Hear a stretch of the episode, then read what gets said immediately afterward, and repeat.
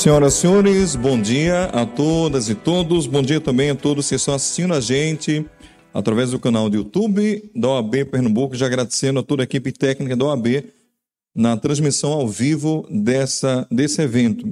O nosso quarto colóquio Virtus Internacional, Mulheridade e Segurança Pública, Caminhos para a Superação da Violência. Teremos agora a mesa de abertura, nosso primeiro, nosso segundo dia, a mesa Estado, Proteção e Revimitização. Nossa palestrante, professora Ciane Neves, por gentileza, da Universidade Federal de Pernambuco, com aplausos de todos. Da Secretaria da Mulher, a senhora Bianca Rocha e a, doutora Merielle Silva. Ela é membro da Comissão de Segurança Pública da OAB Pernambuco. Teremos a debatedora doutora Margarida Magalhães, da Virtus. Com a palavra, então, a doutora Margarida Magalhães. Bom dia a todos. É, primeiro, eu queria agradecer a Márcio, né, que é vice-coordenador vice do Virtus, é, a quem eu parabenizo a todos da equipe é, pelo colóquio. Fico muito grata em estar aqui compondo essa mesa. Inclusive, já trabalhei com Bianca, já tive a oportunidade de trabalhar com Bianca conheço um pouco do trabalho, tanto da professora Ciane quanto de Meirielle. Estou muito feliz de estar aqui compondo a mesa. É, sem maiores delongas, eu queria só é, falar um pouco do Virtus, para quem ainda não conhece, dizer a todos que podem acessar né, através do site da UFPE, www.ufpe.com br barra Virtus, né, que é o nosso programa de pesquisa. É, todo mês é lançado algum podcast. Então, nós temos lá na plataforma vários podcasts que podem ser acessados com temas diversos. Então, é bem interessante para quem não conseguindo ouvir, para quem não conhece ainda e fazer um agradecimento é, aos nossos patrocinadores, né? É, a OAB, a Escola Superior de Advocacia, o Instituto Maria da Penha, a Escola Superior do Ministério Público e a Aliança Francesa, né, que trouxe aqui a nossa querida professora Veronique. Todos é, conhecem e admiram o trabalho dela. Então, ficamos muito felizes de ter a ajuda de todos esses nossos patrocinadores. Queria fazer uma breve apresentação aqui da querida Bianca, que vai tratar sobre o tema Política Estadual de Enfrentamento da Violência de Gênero contra a Mulher, da Secretaria da Mulher de Pernambuco, e sua importância no enfrentamento da violência de gênero. Bianca Rocha ela é psicóloga e mestra em saúde coletiva pela UFPE. Ela atualmente é diretora de enfrentamento da violência de gênero contra a mulher na Secretaria da Mulher do Estado de Pernambuco, atuante nas políticas sociais de direitos humanos, educação integral, gênero, violência de gênero e garantia dos direitos da criança e do adolescente, com quem eu tive prazer de trabalhar em algumas câmaras técnicas, quando coordenadora da Patrulha Maria da Penha. Então, explorem ao máximo depois aí nas perguntas o conhecimento de Bianca, porque ela é bem atuante, já trabalha há um bom tempo nessa área. Então, com a palavra, Bianca Rocha. Bom dia. Bom dia a todas, bom dia a todos. É sempre bom. Eu queria, desde já, agradecer ao Virtus, né, ao pessoal da, da, da Universidade Federal.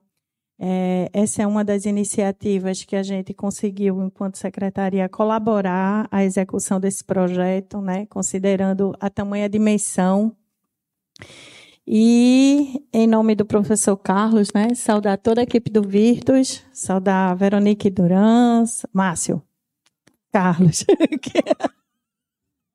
Quando eu olhei, eu, não é, não é Carlos. é, saudar Márcio né, e toda a equipe que fez o projeto. A gente teve como a técnica que acompanhou foi Michele, que compartilhou aqui a mesa ontem. Né, então, foi muito rico, muito caro, precioso essa experiência e culminar nesse colóquio para a gente é, é uma grande felicidade. Né, está aqui diante de parceiras na mesa, né? Ciane, a professora, que também já atuou na Secretaria Estadual da Mulher, Margarida, essa também militante da segurança pública, né? E agora na captação de projetos, mas sempre muito engajada e aguerrida com relação aos projetos e a Meiriane, né? Meire L. E a Meire L, que é aqui da OAB, da comissão, mas que também reconheci já o rosto da militância em outros espaços. Então, a gente se reencontra. São muitos rostos conhecidos, a professora Veronique Duran, gestores e gestoras, equipe é, profissionais de segurança pública, enfim, tanto da Polícia Militar como da Guarda, Polícia Civil, é, discutir a questão do Estado, né, da importância da política estadual de enfrentamento à violência contra a mulher. Então, eu queria, desde já, dizer assim que, desde os 19 anos que eu estou trabalhando no enfrentamento à violência contra a mulher, já pensei em sair milhares de vezes e, e tive várias tentativas de, de sair e ainda consegui um ano trabalhar na na segurança alimentar, fui trabalhar no Centro Nordestino de Medicina Popular. Eu disse: finalmente eu estou num lugar que eu não vou estar tão diretamente na. Só, só durou um ano e no instante eu estava de volta no enfrentamento. Então, é, eu tenho como uma questão de luta mesmo, de, de, missão, e eu acho que quando a gente começa a trabalhar, a gente não, não consegue se desapegar, né? Então, vim do movimento social, trabalhei em várias organizações não governamentais, Coletivo Mulher Vida, Centro das Mulheres do Cabo. Aí passei pela, pela Secretaria da Mulher de Jaboatão, onde eu colaborei na implantação, inclusive, da Patrulha Municipal e do Centro Maristela Justo, sete anos. Por fim, estou há oito anos na condução dessa política de enfrentamento no Estado. Então, assim, é, para para, para o Estado, para a gente pensar uma política de Estado e a gente pensar principalmente na ampliação de redes e serviços que consigam, de certa forma, garantir a qualidade, a qualidade no atendimento dessa mulher. E a violência, ela precisa estar de a violência de gênero contra a mulher, né, e a violência de gênero especificamente, a gente tem que estar dialogando diretamente com a segurança, com a justiça e com outros segmentos que são imprescindíveis, que é a saúde que é a assistência. Então, é, a primeira, o, a, o primeiro, vamos dizer assim, objeto dessa política, o primeiro programa é a articulação inter e intra-institucional. Então, a gente não consegue implantar nem desenvolver a política se a gente não fizer a relação com todos os segmentos e poderes que a gente tiver dialogando naquele momento. E aí, enquanto Estado, é, o enfrentamento à violência contra a mulher faz parte da política de segurança pública, então fazemos parte do Pacto pela Vida e coordenamos uma Câmara Técnica específica, que é a Câmara de Enfrentamento à Violência de Gênero contra a Mulher. Então, para quem não sabe, o pacto é, um, é, hoje né, a principal política que ele tem como objetivo dialogar com todos os segmentos e poderes. Então, semanalmente tem um representante do Ministério Público, do Tribunal de Justiça, da Defensoria Pública, de todas as operativas da polícia, né? Então a gente tem os comandantes e os representantes diretos para poder fazer a avaliação da área então, tem uma forma geográfica também de trabalhar, que é a área integrada de segurança pública. E nessa, nessa questão da segurança, é convidado quatro atores específicos, que é a Polícia Militar, a Polícia Civil, Polícia Científica e o Corpo de Bombeiros.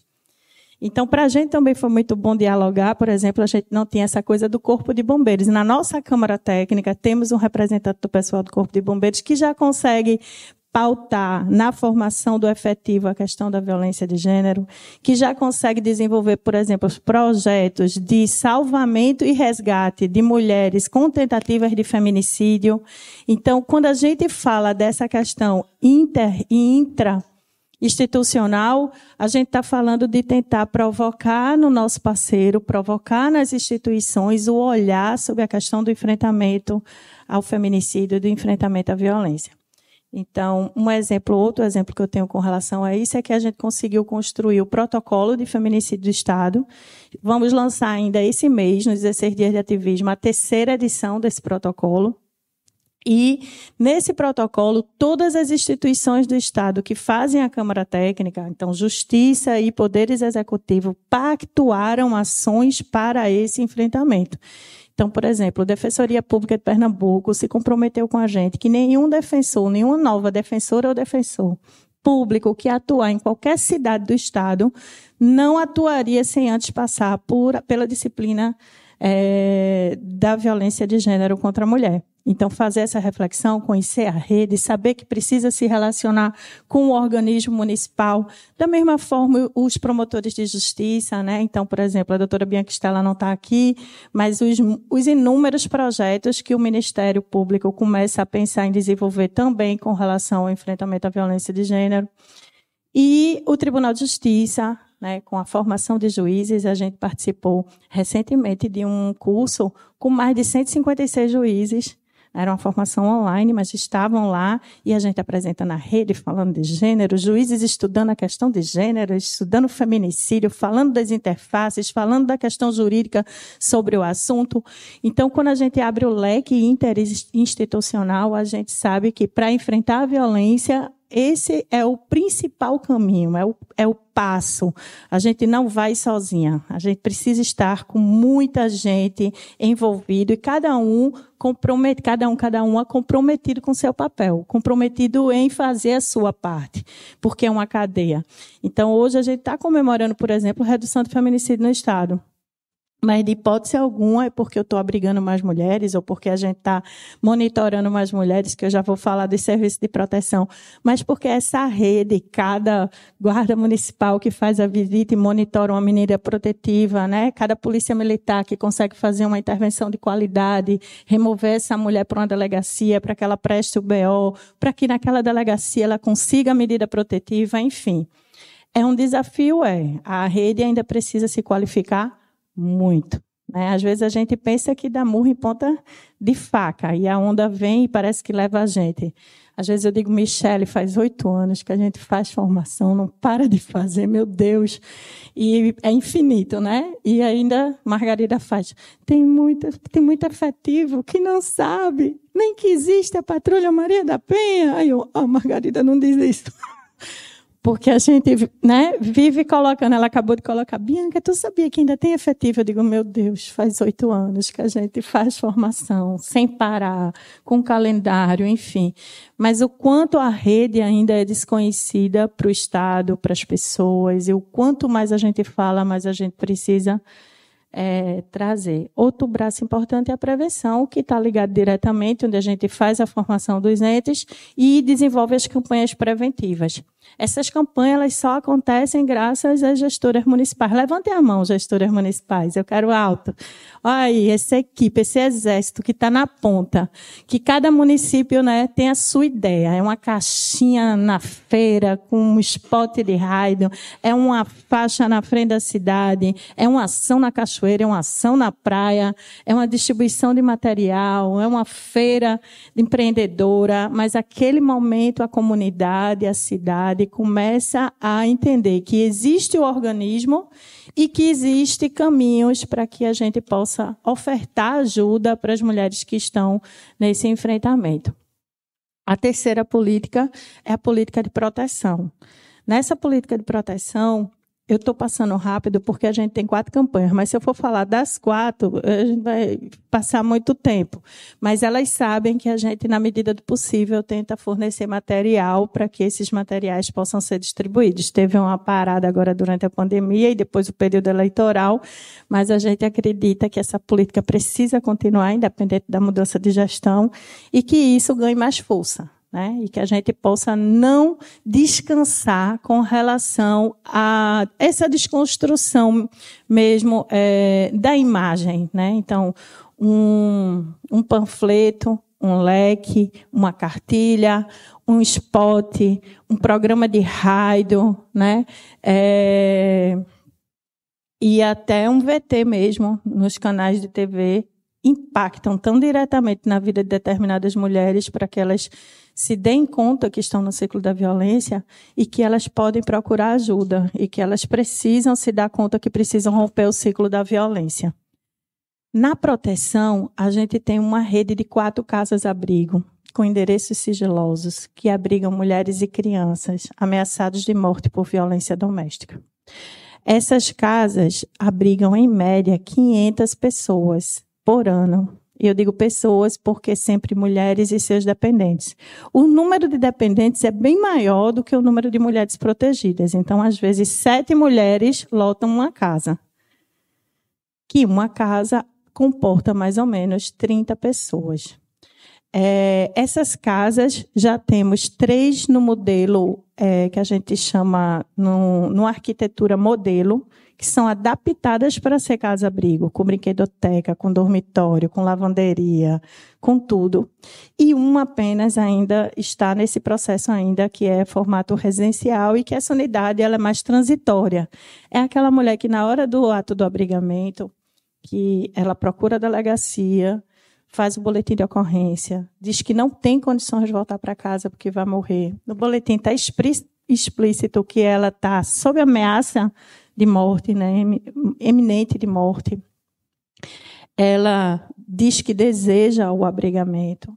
E aí, nessa ocasião, por exemplo, a gente conversa com as gestoras municipais que fazem a triagem, que acompanham essas mulheres e que faz todo o procedimento. Leva a delegacia, faz a ouvida da mulher, solicita a medida protetiva. Né? A gente tem o cuidado de que o BO esteja com a, a iminência de morte, porque ela vai ficar privada de liberdade. Não é uma casa-abrigo que ela vai poder entrar e sair. Ela vai estar sob segurança do Estado. Então, em hipótese alguma, é uma casa para mulheres em situação de vulnerabilidade. Com, com, relação à vulnerabilidade, a gente fez uma parceria com o Instituto Avon, que a gente. Você ainda está, né? Então, eu não...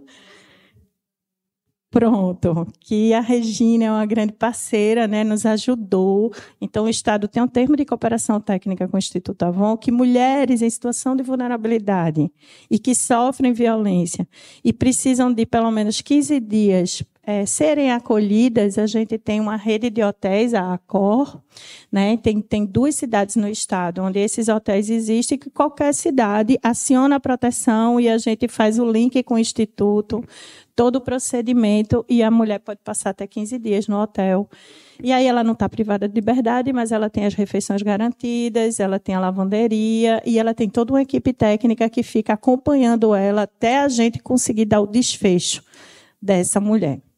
Mas voltando para a rede de casas-abrigo, é, a gente diz que a última instância é abrigar e privar de liberdade. Então, a primeira hipótese é sempre deslocar para um local seguro, porque a gente acredita que com vínculo, né, é muito mais fácil essa mulher romper o ciclo da violência. É, a cada ano esse número aumenta e atualmente a gente já tem mais de 5 mil pessoas que foram protegidas pelo serviço de proteção. Então, é, quando, essa, quando é, essa política foi instituída, Pernambuco era o segundo estado que mais matava mulheres por violência né, por crime violento, letal e intencional. Em 2007, nós éramos o segundo estado da federação, o primeiro era o Espírito Santo e o segundo era Pernambuco. E foi exatamente com a Lei Maria da Penha, em 2007, né, com, até porque é uma política programática, né, que diz precisa ter várias especializadas em violência doméstica e familiar, necessita ter delegacia especializada né, de atendimento à mulher, casas-abrigo, centros especializados de atendimento à mulher. Então, quando a política vem com essa programação, Estado, alguns estados comprometidos se sentem na obrigação de dar o retorno com relação a isso. Então, hoje, no Fórum Nacional de Segurança Pública, a gente já se encontra no 14º. Eu queria não estar nem em lugar nenhum, queria estar lá no fim do rabo da fila. Mas, com certeza, sair do segundo para o décimo quarto é o resultado de todo o esforço dessa rede para que a gente possa cada vez mais ofertar proteção e ajudar as mulheres a romper o ciclo da violência. É, o quarto programa é o programa Justiça para Mulheres e punição para os agressores de mulheres. Esse programa é coordenado pela Michelle Couto e nele a gente tem três serviços específicos que a gente diz que ajudam na aplicabilidade da Lei Maria da Penha.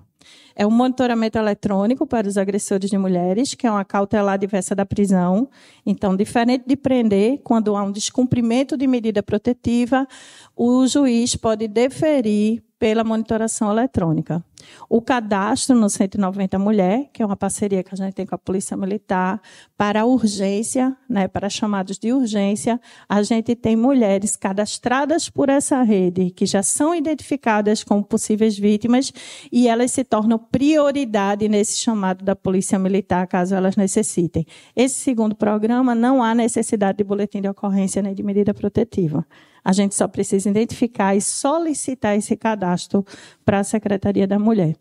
E o terceiro programa é a patrulha, que a gente é muito parceira, né, no sentido de estar todo momento fomentando a ampliação e fomentando a qualidade no serviço, que é essa fiscalização do cumprimento das medidas protetivas. É, ainda com relação à patrulha, a gente tem também esse, esse estímulo à criação das patrulhas municipais né, fazer com que as gestoras que têm a Secretaria de Segurança Pública possam instituir é, as guardas municipais como Patrulha Maria da Penha, porque vai ter uma vigilância mais de perto da cidade. A gente diz que a Patrulha Municipal tem uma relação direta com o organismo municipal de política para mulheres. Então, hoje, nós podemos dizer que 100% do Estado de Pernambuco tem um organismo de política para mulheres, ou uma coordenadoria, ou uma gerência, ou uma secretaria, uma gestora que é nomeada para cuidar da política para mulheres. Cabe à Secretaria da Mulher de Pernambuco fazer a formação, estimular. E a gente diz que a política para mulheres não é só o enfrentamento à violência. Né? A nossa executiva estava ontem na mesa e a gente ouviu ontem a questão das mulheridades trazida aqui pela Veronique. Então é preciso a gente reconhecer como somos diferentes, como a gente tem especificidades diferentes e como as políticas têm que atender a essas especificidades. Então, a mulher pescadora, a mulher das águas, dos rios, dos campos, as mulheres negras, mulheres trans, lésbicas e bissexuais. Então, somos um universo, né? E esse universo precisa ter políticas voltadas, específicas, com, respeitando essas especificidades, respeitando os direitos, o acesso a direitos, reconhecer que a gente de está de fato naquela base da pirâmide, né? Como diz a Eliette Safiotti. Adoro dar aquele exemplo da pirâmide do poder, que a gente, quando vê quem está no topo da pirâmide, quem está abaixo da pirâmide, né? Então, somos nós, mulheres, que estamos abaixo da pirâmide. E a cada nível e a cada categoria que a gente acessa, a gente vê quem tem menos acesso a direitos. E, por fim, a gente, a gente ainda tem um trabalho com as mulheres em conflito com a lei, que a gente vai para as unidades prisionais, desenvolve atividades artísticas, culturais, oficinas de teatro. A gente deu uma parada agora durante a pandemia, mas participamos da construção do, do, do plano estadual de mulheres em situação de prisão e participamos diretamente também de um comitê de unidades prisionais femininas. São cinco unidades, né? A gente tem dois presídios, três presídios né, o Bom Pastor, o Buíque e a CPFAL, e duas cadeias públicas femininas, né, verdejantes de Petrolina, e é preciso que a gente olhe para as mulheres em situação de prisão, que é outra categoria também, e a secretaria está tentando se apropriar e chegar melhor nisso, porque a gente sabe que a maioria das mulheres que estão em situação estão por conta da economia familiar, que é o envolvimento com o tráfico. Né? Muitas vezes seu companheiro é o, o chefe e quando há prisão, quando há o debelamento, muitas vezes ele, ele foge e ela é que fica em casa com as crianças, com aquela economia do tráfico totalmente envolvida, né? E a gente sabe que é uma, é uma reprodução desse modelo né, do patriarcado, da família. Se as mulheres presas não recebem visita dos seus companheiros, né? É, as filas quase não existem de visitação das mulheres e é muito importante a gente conseguir, as gestoras que têm cadeias e que a gente possa chegar perto, fazer esse diálogo com elas no sentido de provocar esse reencontro consigo mesma, enquanto sujeito, enquanto reprodução, enfim. É, a sistematização dos dados, onde a gente contabiliza semanalmente ontem a secretária não pôde estar aqui, porque estava com o governador prestando conta dos dados do mês de outubro. E a gente teve três feminicídios em outubro. Foi um dado, enquanto uma mulher morrer, nunca é bom, né? mas é um dado que foi um número menor do que os meses anteriores e do que novembro do mês anterior, que é quando a gente faz a comparação. E a gente faz a reflexão por que, que diminuiu a partir de setembro, porque é, junho, julho e agosto foi muito duro para a gente enquanto feminicídios e crimes hediondos. E a gente sempre faz reflexão, é porque a gente começou a implantar o FONAR e a gente concluiu em julho. O FONAR é o Formulário Nacional de Risco.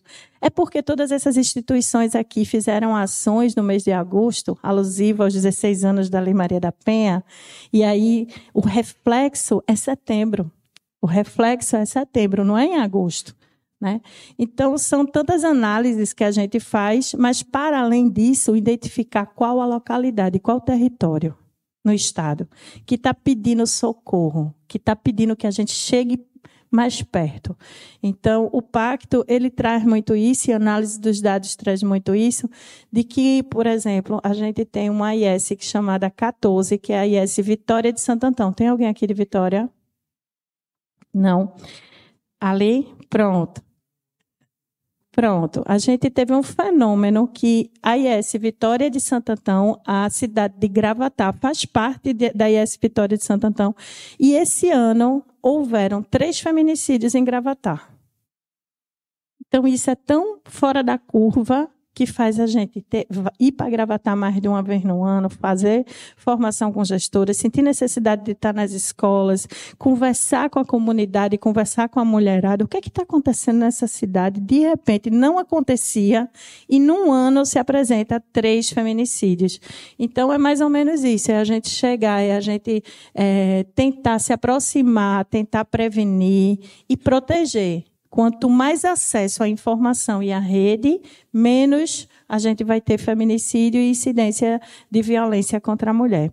E, por fim, eu queria é, trazer uma provocação sobre a questão do tema né, do seminário, é, as contribuições da, da secretaria com relação à discussão das masculinidades. A gente não tem é, instituído como um programa específico, mas a secretaria sempre fomenta é, o fortalecimento dessa ação.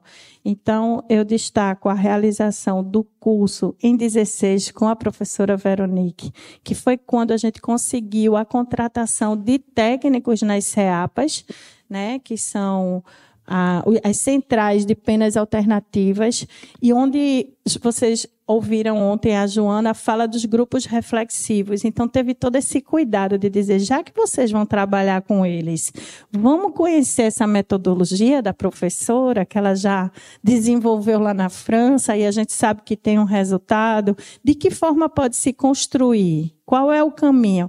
E aí, Joana trouxe aquele exemplo maravilhoso de ontem, né? De falar, de, de falar da sensibilidade, de testar outras metodologias e dinâmicas. Então, a secretaria sempre está nesse diálogo da, da mudança. A formação com a segurança pública, que é um grande desafio para a gente. Então, assim, ontem Michelle trazia uma fala de vocês não sabem como a gente é provocada, mas realmente vocês não sabem é muitas vezes assim, dá vontade de respirar, ai meu Deus, ele está dizendo isso, aquela frase clássica, né? Cadê a lei João da Penha? Porque tem muita mulher que gosta de tirar onda com os homens. Tem muita mulher que usa a medida protetiva, o cara não fez nada, ela vai lá atrás dele para fazer ele ser preso. E vocês aqui ficam falando essas coisas.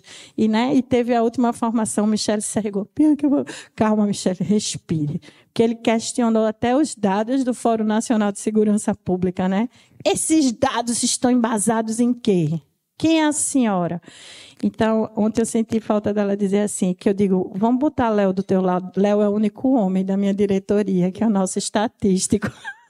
Margarida conhece. Aí, bota Léo do teu lado, porque eu gosto de botar Léo na formação para apresentar os dados. Ele apresenta bem sério, bem comprometido, e ele já traz essa linguagem de masculinidade diferenciada, provocando para aquele. Então, é, existe a metodologia dos pares. Né? Então, mais uma vez, provocar o Virtus. Homens precisam lutar no enfrentamento à violência contra a mulher. Homens precisam conversar com homens. Isso é uma metodologia que super dá certo. Porque é a metodologia de pares. Se não, vai ser o que Michelle colocou.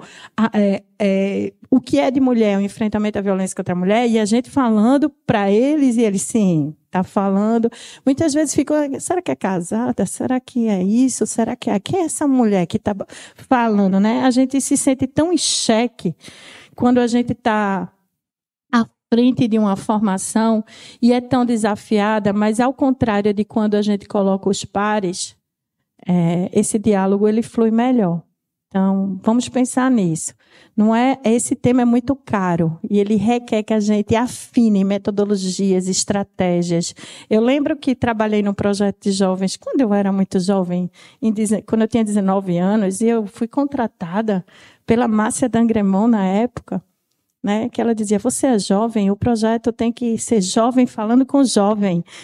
E eu aprendi a metodologia de pares. Eu disse: é, tem que ser eu, tem que ser você. E aí ela dizia que ia tirar minha estriba pela boca, porque eu ia ter que me transformar em feminista para poder dialogar com as meninas e foi muito forte porque meu primeiro dia de trabalho quando eu terminei a dinâmica uma jovem abriu e mostrou assim o peito todo rasgado e disse meu padrasto tentou me abusar e eu voltei no ônibus chorando, meu Deus, eu não acredito que isso foi meu primeiro dia de trabalho. E aí eu dei a orientação à, à, à menina e depois recebi as orientações sobre como proceder. Mas como é importante, olha lá o ali, beijinho para tu. Sentisse? Conto nada, segredo. É, e aí a gente, essa metodologia de pares faz com que o outro se identifique e a gente promove de fato a transformação. Então, na formação com segurança, a gente precisa que os homens estejam conosco. Homens comprometidos no enfrentamento à violência contra a mulher. Homens que repensam sua masculinidade. A promoção do, do, aniversário, do seminário dos 15 anos da Lei Maria da Penha, a gente abriu com um dos temas, né, que foi o, o principal, que foi masculinidades e violência contra a mulher. A gente trouxe dois professores convidados que também fizeram uma roda de conversa. E esse ano a gente está muito feliz, porque a gente conseguiu viabilizar essa emenda parlamentar e a execução desse projeto com o Virtus e o Instituto Maria da Penha. E é um sucesso. E a gente está muito feliz de estar aqui com vocês e participando desse seminário, desse colóquio. Então é isso, pessoal. A gente não enfrenta a violência só, a gente precisa de todos e todas, a gente precisa de toda a rede, de todas as vozes, a gente precisa de engajamento.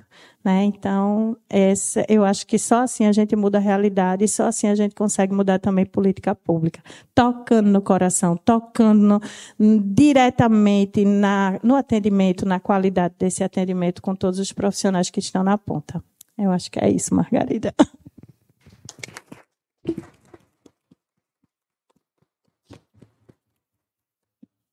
Bom, é, eu queria, para além de parabenizar a fala de Bianca, acho que eu vou preferir falar aqui. É, para além de parabenizar a fala de Bianca, também aproveitar para parabenizar a Michele, que está aqui, é, porque como integrante da Polícia Militar de Pernambuco, né, como tenente da Polícia Militar de Pernambuco, e já tendo feito parte da Patrulha Maria da Penha, eu pude é, ver na prática, eu acho que muita gente que está aqui é da área de segurança pública e a gente sabe que na área de segurança pública, de uma forma geral, não só polícia militar, mas polícia civil e outras instituições de segurança pública, a gente nota que ainda existe um olhar, né, como se a questão da pesquisa, a questão é, desse tipo de debate fosse algo antagônico né, com a, a pauta da segurança pública. E ao longo do meu trabalho na Patrulha Maria da Penha, eu pude ver a mudança de verdade, é, de olhares de pessoas, inclusive próximas a mim, é, depois da convivência com esse trabalho, tanto com Bianca quanto com Michele, é, com a Secretaria da Mulher, de uma forma geral, né, que aproximou, como você disse, Bianca, é, trouxe essa empatia. Né? A gente sabe que, principalmente a polícia militar, ela ainda é um ambiente muito masculino. E se não houver essa empatia né, dos nossos superiores e dos nossos pares, né, se não houver essa visão, essa empatia, as coisas não andam. Então, eu queria agradecer, para além da sua fala, né, o trabalho que você exerce, a militância que você faz nessa área de prevenção à violência contra a mulher que eu pude ver de perto, né? Por isso que eu estou muito feliz de estar compondo essa mesa, porque eu vi de perto tanto o seu trabalho quanto de Michele, na época era a doutora Silvia, e pude ver de perto o trabalho de vocês e a mudança que ocasionou na minha instituição, né? A mudança de olhar e mais uma vez, né, em nome do nosso professor Sandro, fazendo esse gancho, parabenizar aqui Márcio, né, pela questão do papo de homem, que nada mais é do que trazer essa empatia, né, Márcio, trazer essa visão, esse olhar do homem, já que o homem é o, o agressor, no caso, né? É, então a gente precisa desse debate entre os homens, né, que enxerguem é, esses limites. Então, é, Bianca, mais uma vez, parabéns pela sua fala, pelo seu trabalho, principalmente. É, e queria agora convidar nossa querida professora é, Ciane Sueli das Leves, né, doutora em Direito, professora da Faculdade de Direito do Recife, aqui muito conhecida por todos, para a nossa próxima palestra de hoje. Com certeza vai enriquecer nosso dia.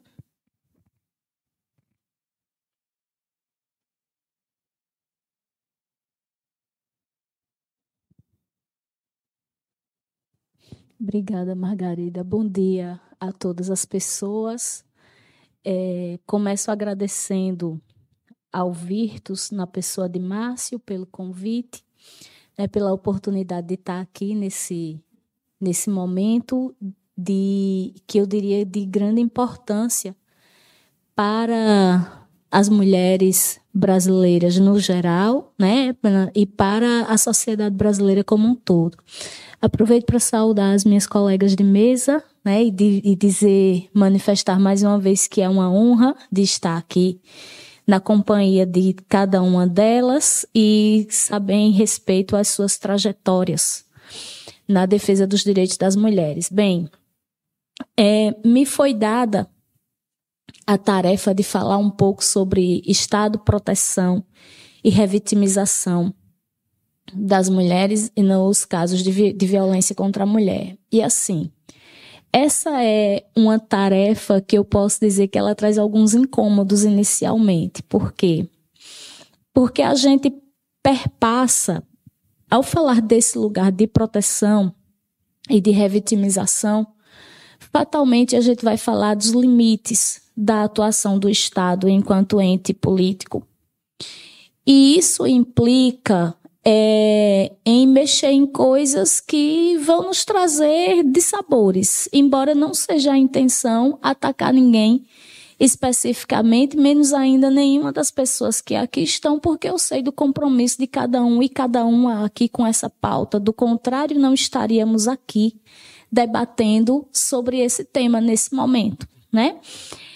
E assim, é, começar a pensar desse lugar, né? Pensar o Estado, a proteção e a revitimização, do que é que nós estamos falando propriamente.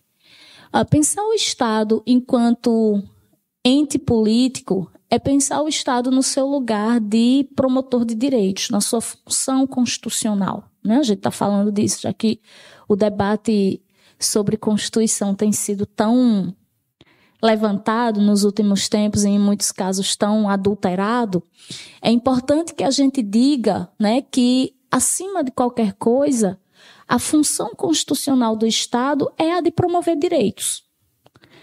Promover direitos implica em viabilizar as condições necessárias para que as pessoas possam usufruir possam gozar da dignidade humana da forma mais ampla possível.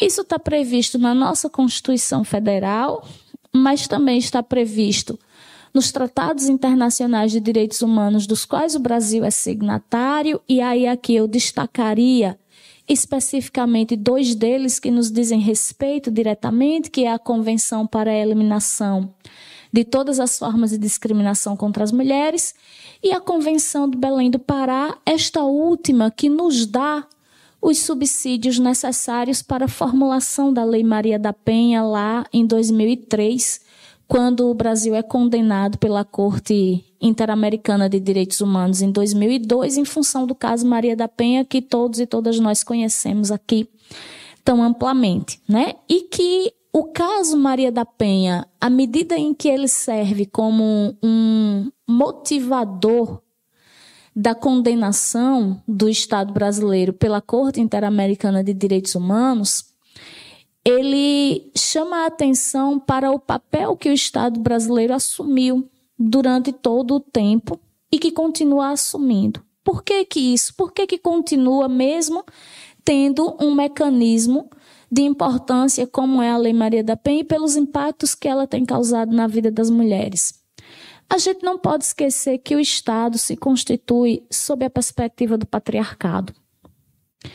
E quando a gente pensa, é, para a gente entender né, o patriarcado, a gente precisa entender que antes de qualquer coisa, o patriarcado é sistema.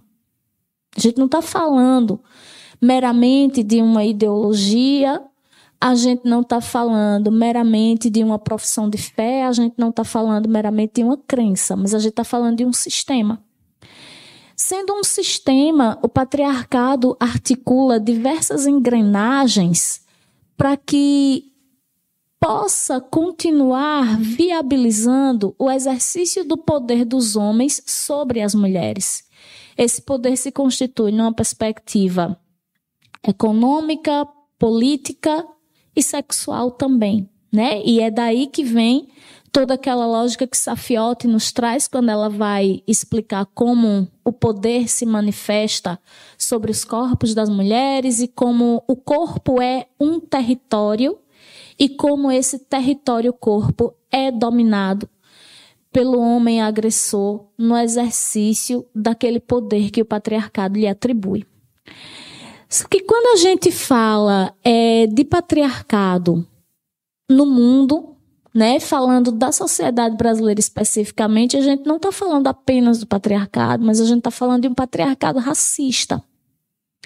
Um patriarcado que se estrutura a partir da objetificação dos corpos de mulheres negras e indígenas subjugados à violência, subjugados a toda sorte de violência, primordialmente a violência sexual, e que vai se constituindo, que vai coisificando e objetificando esses corpos. Né? Ele vai se colocando a partir desse lugar. E isso vai fazer com que esse patriarcado que vai atuar né, juntamente com o racismo, que também é um sistema. Então, nós temos dois sistemas integrados aí, e a integração desses sistemas tem como perspectiva a dominação a partir de uma lógica de poder, né, de exercício de poder, vai viabilizar a utilização dos diversos meios de violência para que possa exercer o controle e a dominação e exploração dos corpos que estão ali colocados.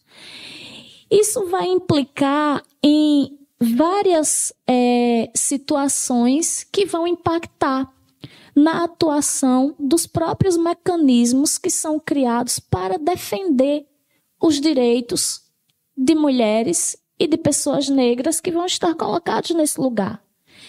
E aí eu estou dizendo isso pelo seguinte: é importante que a gente entenda que é, ter uma secretaria da mulher, ter uma secretaria de igualdade racial é imprescindível para nós. É imprescindível. Nos municípios, nos estados, no âmbito dos ministérios. Mas ter, sem dar condição de funcionamento, não responde à necessidade da sociedade brasileira, não responde à necessidade das mulheres. Ter uma secretaria da mulher e botar Bianca lá para trabalhar com um corte de 94% no orçamento anual para as políticas implica dizer que eu vou estar, no mínimo, contribuindo para que Bianca de desenvolva a síndrome de Burnout. Né? Porque ela não vai conseguir executar a política no sentido de proteger, de garantir os direitos das mulheres, de garantir a viabilidade de uma democratização que vai se colocar nessa perspectiva. E quando a gente fala disso, é entender que é dentro, quando o patriarcado se articula com o racismo, ele não vai se articular apenas nas relações íntimas de afeto, como estão pautadas no âmbito da violência doméstica contra as mulheres, mas ele vai se articular no âmbito do funcionamento das instituições. A gente tem dentro dessa lógica o que está caracterizado ao que nós chamamos de machismo e racismo institucional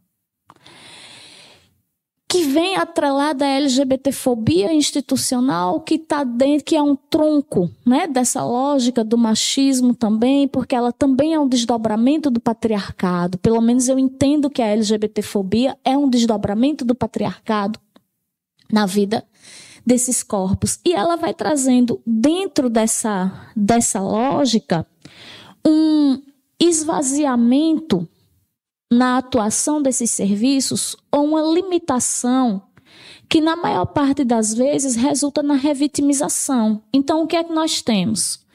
Nós temos um instrumento importantíssimo para a sociedade brasileira, que é a Lei Maria da Penha, que é, tem uma perspectiva de proteção das mulheres no âmbito da violência doméstica, mas que e que em nenhum momento a Lei Maria da Penha foi pensada apenas sob um viés punitivista. É importante que a gente diga isso. Eu digo apenas sob um viés punitivista porque é preciso que a gente é, tome cuidado com os discursos de descaracterização dos instrumentos normativos.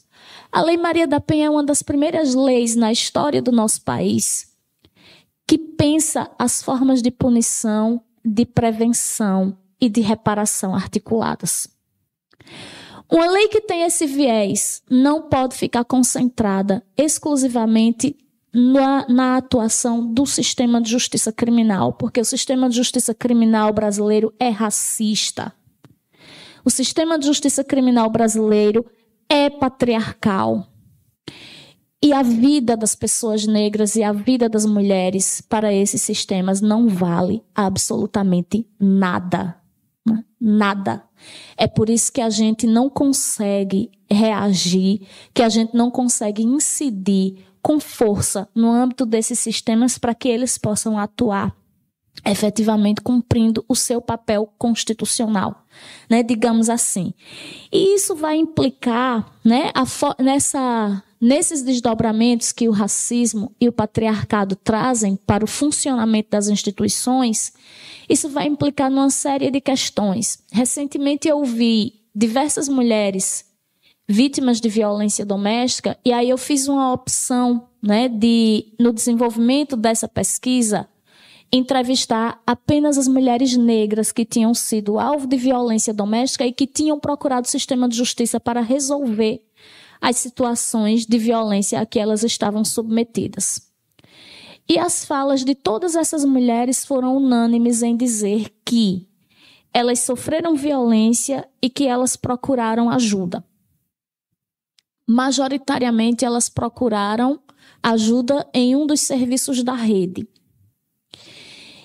E elas foram unânimes em dizer que em todas as é, tentativas delas, junto aos serviços da rede, tanto nas delegacias quanto nos centros de referência, elas foram alvo de racismo no desenvolvimento dessa, desses atendimentos.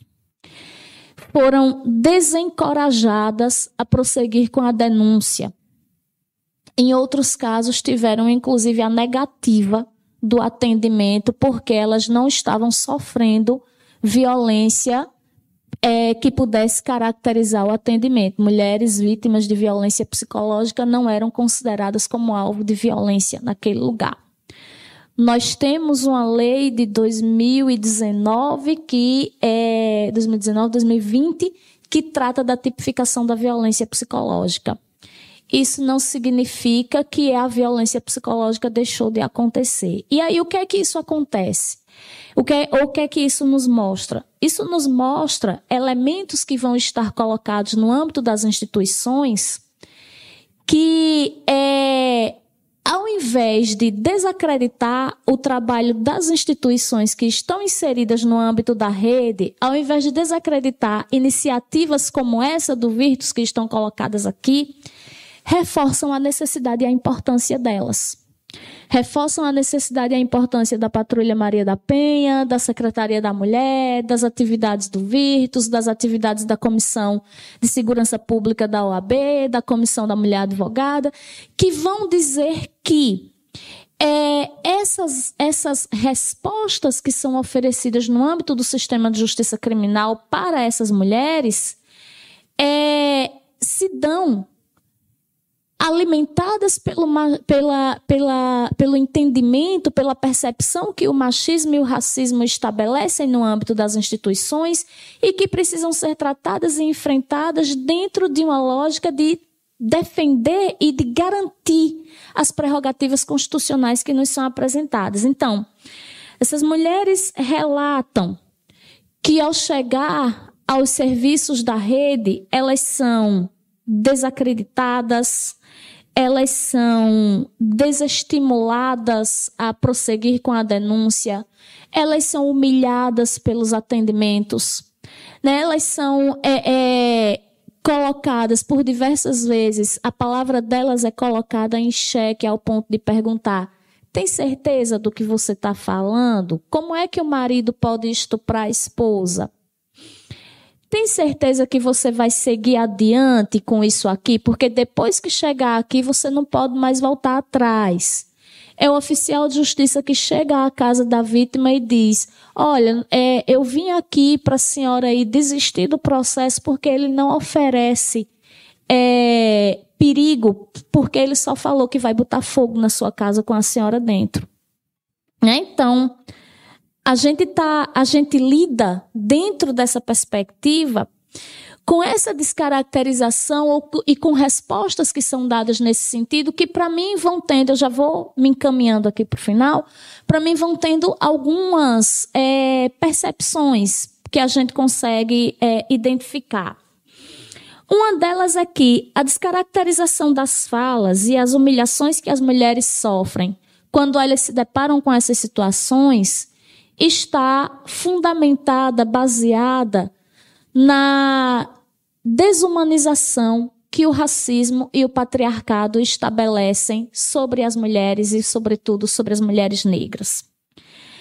Há um elemento também caracterizado que é a criminalização que o racismo traz. A pessoa negra é sempre potencialmente criminosa. Seja ela homem, seja ela mulher, ela é potencialmente criminosa. É, mas há dois elementos que eu acho que a gente não pode abrir mão de trazer nesse debate. E eu não digo nesse debate aqui do Virtus nesse momento, mas no debate sobre que modelo de sociedade brasileira nós queremos. E nós recentemente dissemos que nós queremos um outro modelo de sociedade. Né? Há poucos dias, não faz nem oito dias que nós dissemos que nós queremos um outro modelo de sociedade. Então, pensar a partir desse lugar, o que é que nós temos?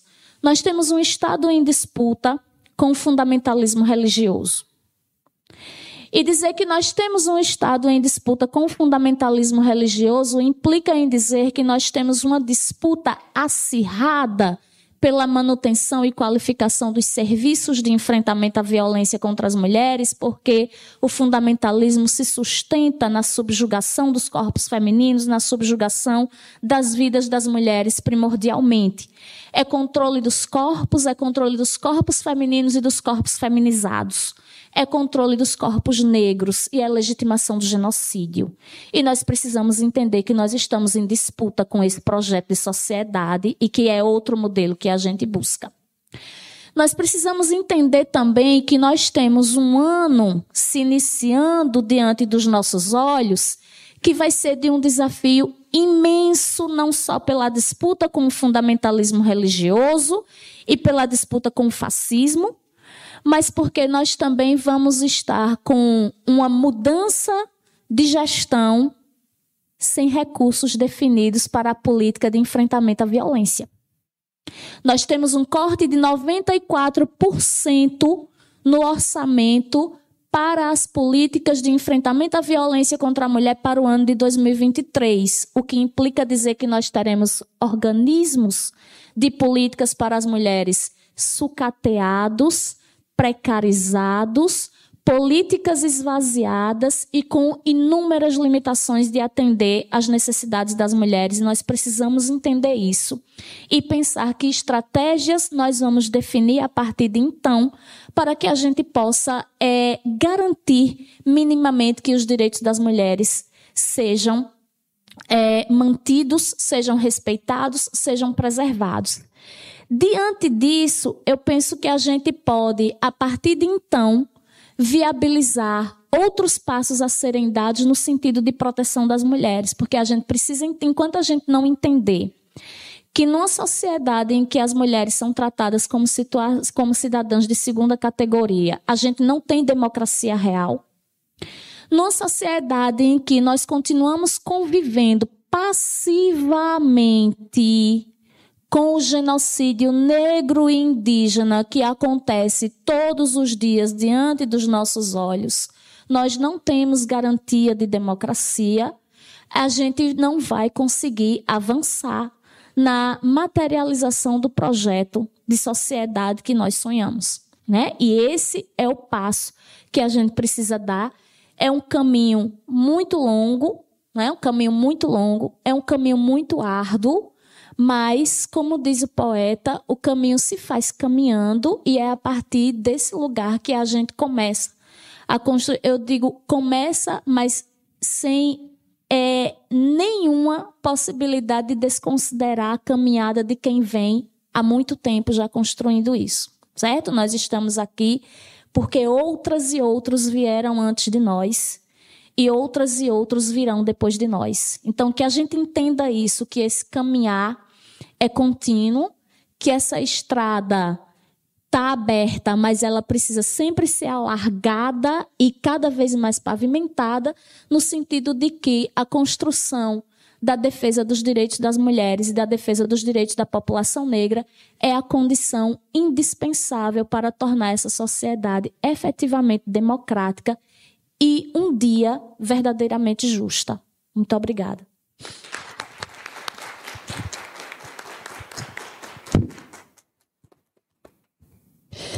Professora Ciane, é, agradecer pelas palavras da senhora.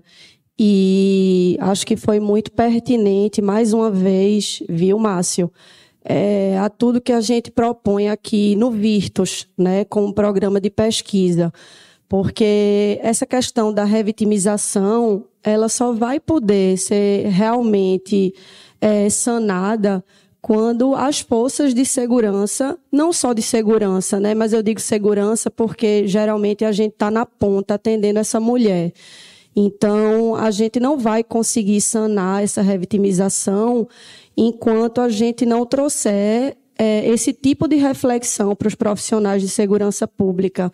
Né? Os profissionais de segurança pública precisam ter esse olhar né, esse olhar, olhar acadêmico, inclusive, né? Por isso que seria tão importante é, que a gente mantivesse, né, Márcio, esse tipo de evento sempre de forma paulatina mesmo e cada vez mais com a presença de profissionais de segurança pública que possam ter esse olhar né? Porque hoje em dia não é mais cabível e a gente vê muito na prática, né, Bianca, que um profissional de segurança pública ele atenda essa mulher já querendo fazer com que ela desista, né, de pedir ajuda.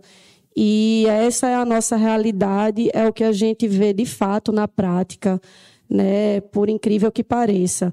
Então, eu queria agradecer muito as suas palavras, professora, essa militância, né? É, conheci um pouco do seu trabalho e fico muito feliz de estar aqui compondo a mesa e ouvindo suas palavras. Então, parabéns. É... E, pessoal, dando prosseguimento aqui para a nossa última palestra dessa mesa, para depois abrir para as perguntas, a gente vai ouvir agora né, a nossa amiga Meiriele Silva.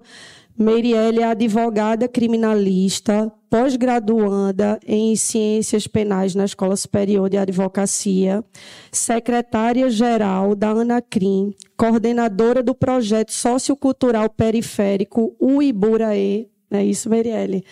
Membro da Comissão Especial de Segurança Pública da OAB. Então, com vocês, Meirielle Silva. Obrigada. Boa, boa noite, ó. Bom dia a todos, a todas e a todos. É, é, sempre uma honra estar aqui, né, compondo, compondo, a mesa nessa gestão tão plural que a OAB está fazendo. queria agradecer a Denise, a Márcio, é, ao Virtus, né, que está realizando esse colóquio tão importante. Como as minhas colegas aqui mencionaram, é, é uma honra estar compondo essa mesa do, é, ao lado dessas mulheres incríveis, né? Fico aqui babando, olhando elas falarem, disse, meu Deus do céu.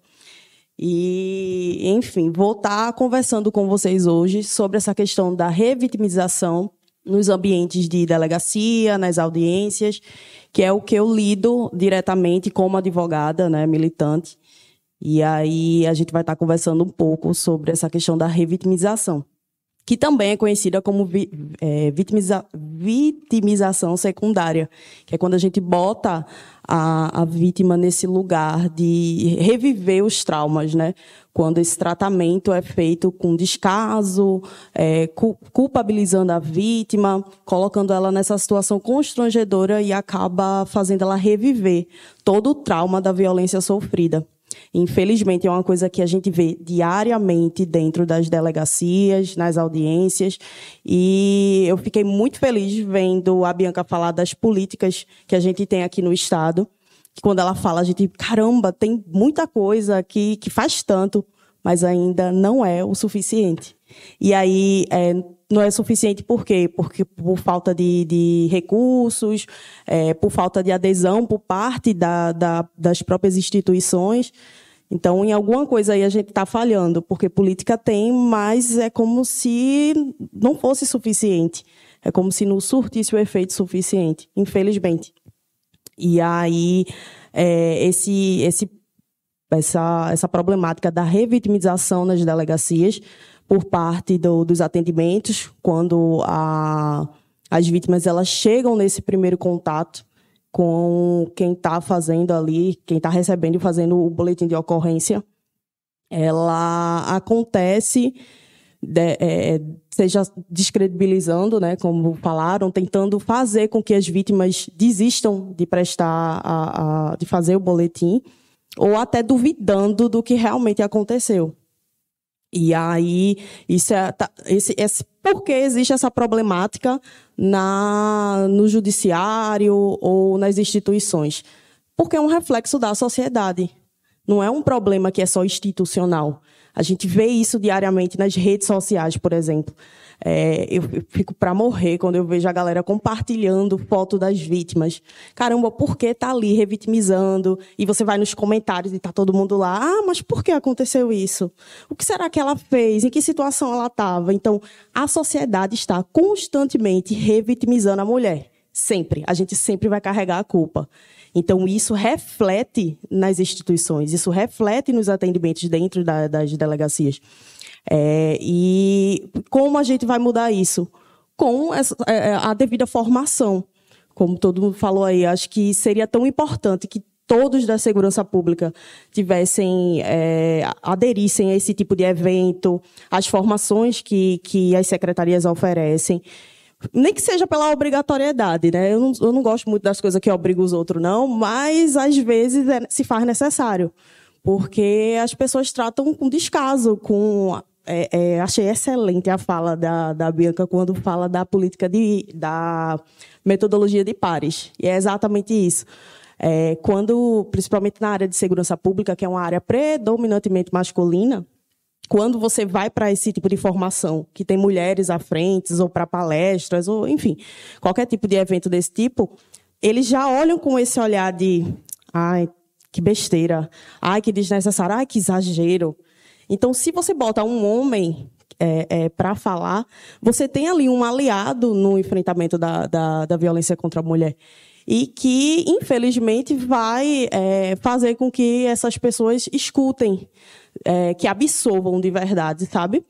É, às vezes parece realmente que a gente está dando murro e ponta de faca, mas se faz necessário. A gente tem que continuar insistindo, sim, porque é só assim que as coisas vão melhorar. É, e aí, trazendo para a parte da legislação, né? A gente teve aí a, a Lei 14.425, que ficou conhecida é, como Mariana Ferri, né, que foi fazendo alusão aí ao caso da modelo e blogueira em 2018, que sofreu aquele show de horrores na audiência, é, e acabou virando aí mais um dispositivo nessa, nesse enfrentamento contra a revitimização das vítimas, principalmente nas audiências de, de desculpa de instrução, né, julgamento, que foi o que aconteceu é, com no, no caso. E é um, uma grande ferramenta que vai ajudar a gente nesse enfrentamento porque ela, é, é, com isso a gente vai poder é, combater é, esse tipo de violência, seja por parte dos advogados, por parte do Ministério Público, do juiz, dos juízes, enfim, de todo o judiciário, com, com, para com as vítimas e com as testemunhas nessas situações. E aí, vendo a, a essa audiência, né, quando começou a divulgar a galera em rede social, eu comecei a pensar justamente é, essa questão da, revitimização é, em relação às mulheres negras. Porque o que, é que acontece? Se, num caso daquele que teve aquela ampla proporção, que era uma mulher branca, que a gente sabe que é diferente, a gente, é, quando fala da, da violência contra a mulher e violência contra a mulher negra, a gente, é como se fosse como se o descaso fosse maior. Sempre é, sempre é. Então, assim, é, se com a mulher branca, que teve aquela visibilidade, foi aquele show de horrores, foi tratada daquele jeito, e ela implorava, é absurdo, ela implorar excelência, e o juiz, o Ministério Público, o assistente de acusação e o advogado, e ninguém fazia nada. Agora, imagina o que acontece no dia a dia, nas delegacias, com mulheres negras, com mulheres negras periféricas, que não tem o tipo de apoio, não tem a visibilidade, e até mesmo nas audiências. É, é absurdo, assim, é inacreditável. Então, assim, é, essa lei, né? Ela ajuda nesse combate para reduzir essa revitimização e também acaba incentivando as mulheres que não têm coragem de denunciar justamente por isso. Infelizmente, hoje, principalmente nos crimes de violência sexual, a gente vê muito essa falta de coragem em denunciar é, justamente por conta dessa falta de, além da falta de apoio, do medo de ser culpabilizada. Então você já carrega aquela culpa que a vítima infelizmente sempre carrega. E aí ela deixa de denunciar porque ela não quer reviver aquilo tudo de novo. Denunciar para ela não é resolver o problema ou, ou, ou fazer justiça. É fazer ela passar por todo aquele trauma novamente e até sendo culpabilizada, né? Então ela vai deixar isso para lá, não vai denunciar. Infelizmente, os números são alarmantes de pessoas que sofrem violência sexual e não denunciam justamente por isso. Então, você ter uma lei que combate isso é, é, diretamente vai ajudar a gente a incentivar outras mulheres a denunciar, a dizer, não, se eu for denunciar, se eu for ali combater o meu agressor, eu vou ser ouvida. Eu vou ser ouvida, eu vou ser respeitada e eu não vou ser culpabilizada. Então, a gente tem essa, essa efetividade justamente nessa, nesse problema também. Só que isso não é imediato. Isso não é imediato, infelizmente. Isso leva um tempo. Porque até as instituições é, é, combaterem efetivamente esse tipo de comportamento, até as instituições aplicarem isso, leva um, um, um tempo enorme. Assim, é, infelizmente, caminham a passos lentos. E aí a gente vai ver esses reflexos não agora, não amanhã, mas daqui a um tempo vai. E é, será assim essencial. Outra coisa também que eu queria falar é, voltando aí também para a sociedade em si, essas políticas de combate nas comunidades, nas escolas, é, nas instituições que estão que estão mais afastadas do judiciário, né? Para a gente poder ter esse reflexo no judiciário.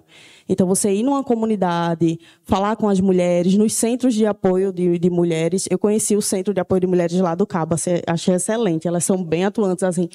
Então, você fazer esse tipo de trabalho social nas periferias, que são onde, onde a maioria das mulheres sofrem esse tipo de descaso, é, vai refletir diretamente no, na diminuição de casos. Então, a gente tem que come, começar realmente da base, indo lá, conversar com as pessoas, explicar, inclusive, as opções que uma mulher vai ter quando ela passar por esse tipo de violência, porque às vezes o que a gente percebe é que, além de todos os problemas, fica muito jogado. Você vai, vai fazer o BEL na delegacia e depois. E aí, muitas vezes, não tem essa orientação na delegacia às mulheres, sabe? De, ó, oh, procura o centro tal, se inscreva em tal programa, faça isso. Não tem, você faz o BO e aí, muitas vezes, tem essa, essa questão do, ah, não sofreu violência suficiente. A mulher vai. So... O que é sofrer a violência suficiente para fazer parte desse programa? Ela é, é, quase morrer, levar um cacete que quase é, é chegar à morte para poder a, o Estado ter essa, essa essa ação, ou enquanto está só no psicológico, ah, não é o suficiente, não. Fica aí, a gente vai esperar te bater, te matar, tentar te matar para a gente poder fazer alguma coisa. Então, é, esse, esse, ter acesso a esse direcionamento da, das, das políticas de assistência é, é super necessário. E aqui, voltando né, para a questão do, do, do posicionamento de, enquanto advogada, nesses casos, na maioria das vezes, eu estou sempre do lado de lá, né? Estou sempre do, do lado do agressor, é, quando estou no, no, nos casos. Mas é uma postura que eu busco não, não ter, e sempre falo que é essencial para qualquer profissão, é a falta de ética. E foi alguma coisa que me chamou muita atenção nesse caso de, da Mariana porque eu acho que a gente, para exercer a ampla defesa, a gente tem que ter, no mínimo, ética. E não é, não vale tudo.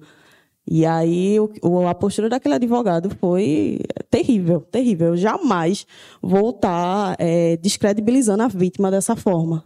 E a gente ainda vê profissionais, colegas advogados que fazem esse tipo de, de, de defesa de estar tá ali é, acabando com a imagem da vítima para poder tentar é, salvar o cliente. E isso, para mim, só piora. A gente vê muito isso em, em júri.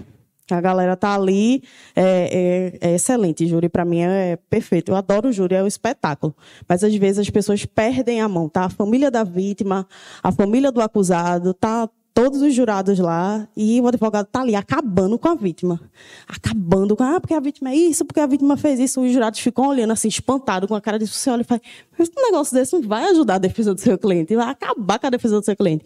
Então, assim, é muito necessário que a gente ofereça esse tipo de informação para os advogados, para o Ministério Público, para os juízes, para é, os agentes públicos, para a segurança pública, de ter esse olhar humanizado, né? de ter essa humanização, que é o que falta dentro dos processos, dentro dos atendimentos, porque enquanto a gente ficar é, é, deixando, achando que ah, não tem jeito, ou ah, para que isso se não vai dar resultado, não vai mudar, não vai ter a mudança, vai continuar é, nesse, nesse resultado aí catastrófico de vários casos de, de é, é uma sociedade cada vez mais sem empatia e a gente precisa demais ter provocar essa consciência social dentro das instituições é, com os agentes públicos, enfim. É, sobre a, a questão do, do enfrentamento ao patriarcado, né? É algo que está sempre presente. A, a, muita gente fala, ah, tudo é machismo, tudo é patriarcado. Mas é, a maior, uma, os, as, os maiores é, casos de, de desse, desse tipo de comportamento por parte dos agentes públicos é justamente porque para o homem é muito confortável ele permanecer nesse lugar dele de que ele pode fazer o que quer, falar o que quiser, e tá tudo bem porque é assim mesmo e ninguém vai fazer nada. Então, assim, é, a maioria, principalmente nesses casos da, da, de violência contra a mulher, é, o maior problema nesse tipo de, de comportamento com as vítimas é por conta do machismo, sim, é por conta do patriarcado, sim, que vai sempre se repetindo, se repetindo, e todo mundo levando como se fosse normal, como se fosse mimimi, como se fosse é, é, besteira, e enfim.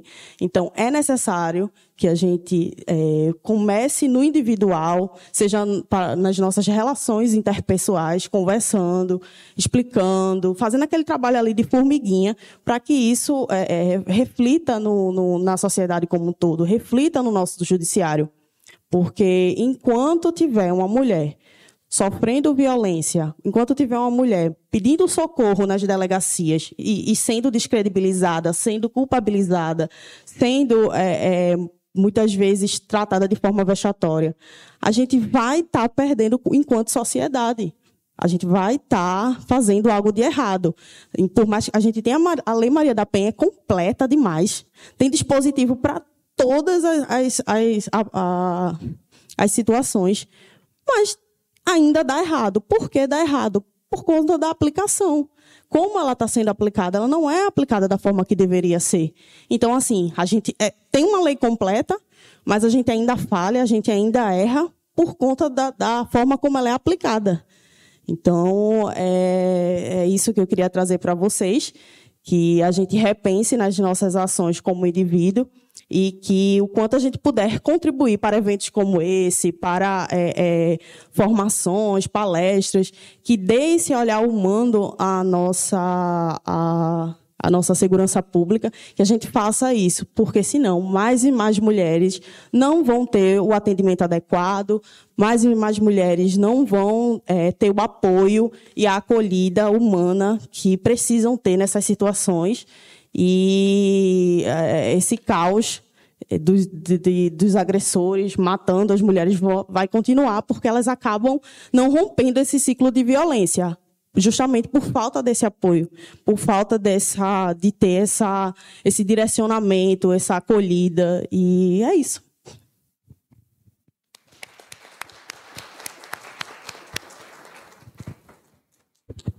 Marielle, queria agradecer suas reflexões e trazer também essa, esse olhar em termos de, da advocacia criminal. Né? Como você disse, é algo que a gente enfrenta não só né, nesse âmbito da segurança pública, que é o âmbito que a gente está mais é, familiarizado a nível de virtus, e é interessante que você traga também essa perspectiva né, como advogada e atuante também nessa área. Como você disse, mesmo às vezes estando do lado do agressor, mas é, seria muito importante que todo advogado tivesse também esse olhar né, para, lógico, dentro da defesa né, do agressor, respeitar aqueles limites né, de ética, como você bem disse. E antes de eu abrir para as perguntas, Márcio, é, a dinâmica, a gente leva o microfone a quem quiser perguntar como é que está tá sendo feito. Eu estava pensando aqui, viu, Bianca? Arrumando trabalho aqui para os outros. Michele.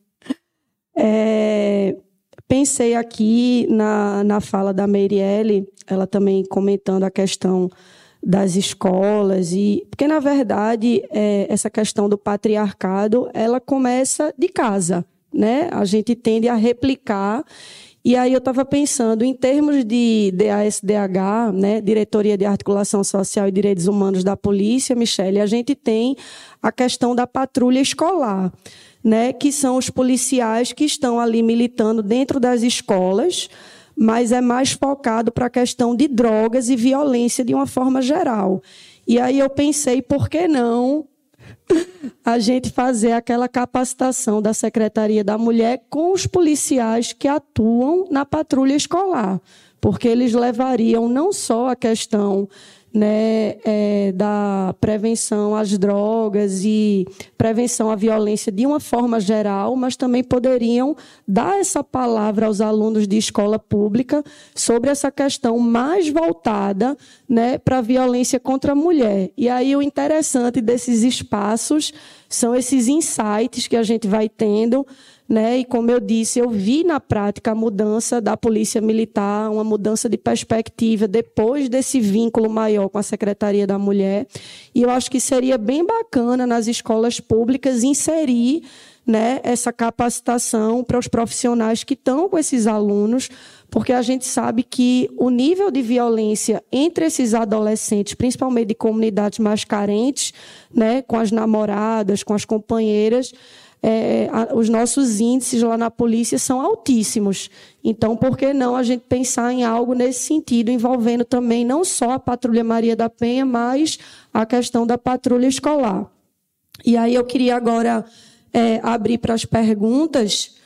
Se alguém tiver alguma pergunta para alguma das nossas palestrantes.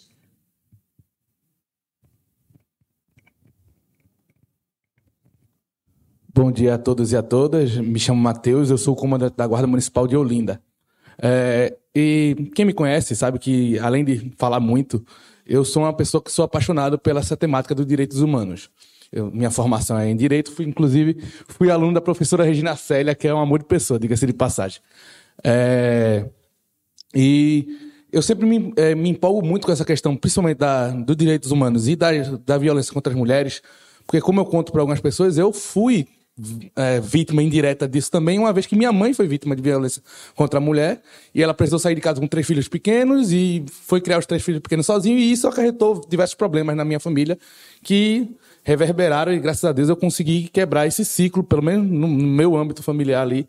Eu faço que eu sou pai de duas meninas, uma de criação e uma minha e assim, eu me preocupo muito com isso, porque eu não quero que elas passem por esse mal que eu vi destruir minha família, eu não quero que elas passem por isso também. E eu sou muito empolgado, a Michelle eu já conheço há bastante tempo, ela sabe que eu sou empolgado nessa temática e tal, mas eu tenho uma grande preocupação quanto homem que estuda isso aí. Eu, eu participei do Virtus com o professor Márcio, com o professor Sandro, e eu sou muito empolgado, comprei livros e tal, fui ler, fui estudar, sabe? mas eu tenho uma preocupação que para mim ela é central. É, certa vez me chamaram na igreja, como minha formação em direito, e na igreja adventista tem um projeto chamado Quebrando o Silêncio, que fala justamente sobre questões de violência e tal. Aí me chamaram para falar lá, e eu fiquei muito preocupado com isso, por quê? Porque eu sou homem. Então, nunca eu vou saber exatamente o que passa uma mulher vítima de violência. Embora eu tenha sido vítima indireta, porque minha mãe foi vítima, é, eu não sei o que é isso. Então eu tenho muita preocupação de acabar ocupando um espaço que não me pertence. Porque eu não tenho esse lugar de fala. Então eu fico muitas vezes, eu me milindro de fazer certas coisas, de participar de certas situações. Por quê? Porque eu não quero é, ocupar o lugar que não é meu. Entendeu? Aí eu fico. Aí a, a minha pergunta é: como quanto homem, eu devo me posicionar dessa forma de buscar, de, de, de, de, participar dessa situação, sem que, sem que eu acabe invadindo um espaço que não me pertence. Eu acho que mais ou menos isso que eu tento. Minha dúvida.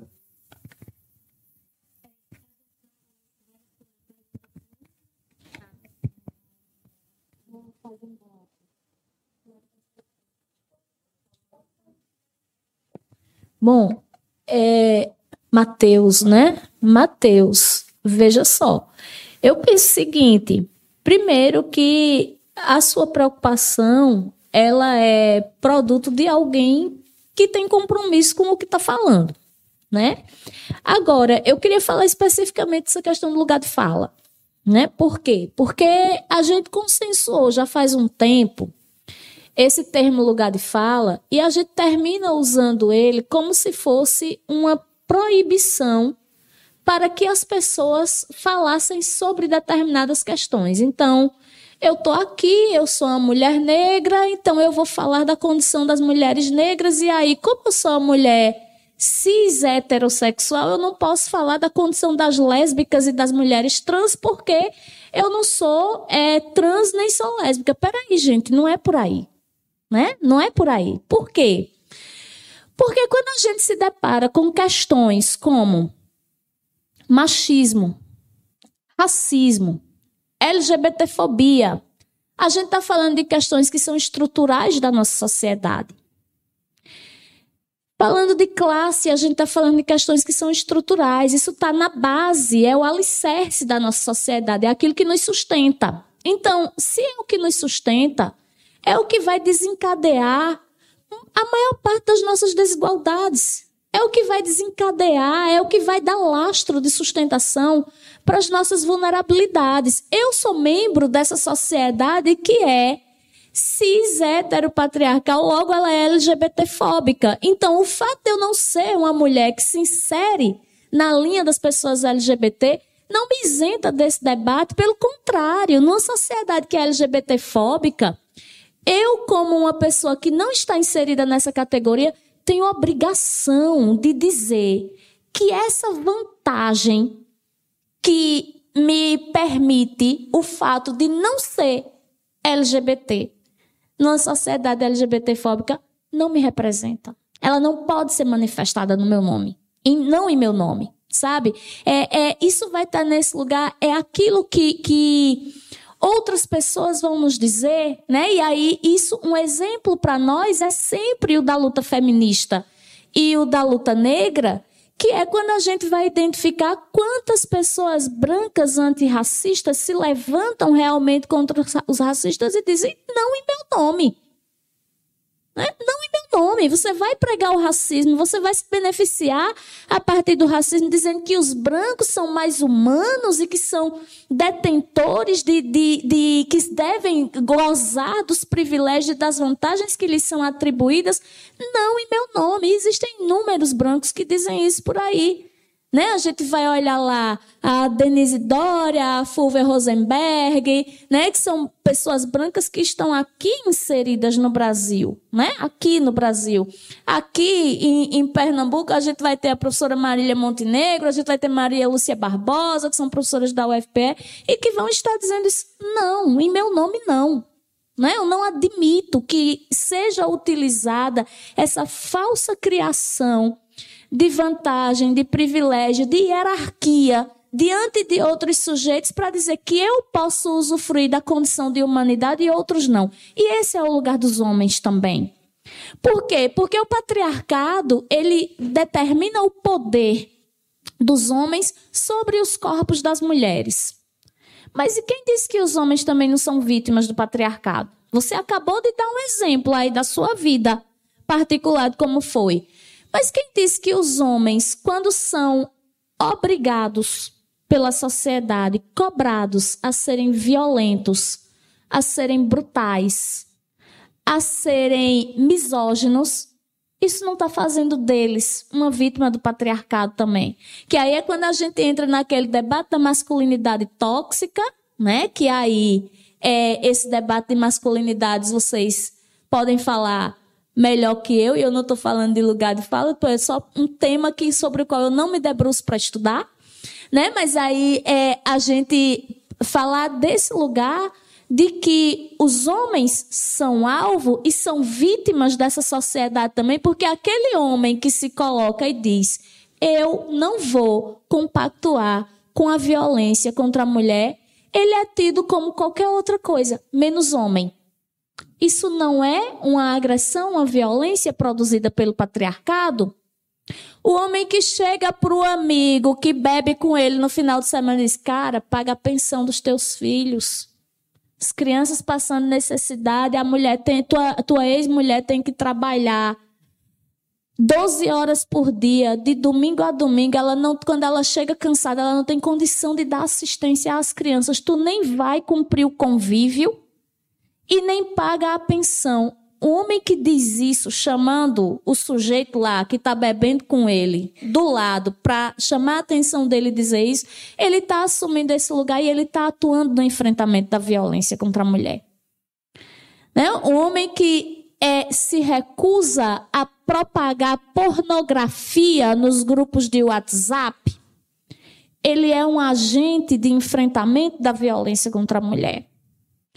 O homem que se recusa a ver uma mulher passar na rua e categorizá-la na condição de objeto, em função do corpo dela, da roupa que ela usa, dos atributos que ela traz, ele é um agente do enfrentamento da violência contra a mulher. Então, há questões que são colocadas aí, por quê? Porque o patriarcado coloca os homens nesse lugar de algozes, majoritariamente, mas os coloca na condição de vítima também, porque ninguém escapa, patriarcado sistema, ninguém escapa dele.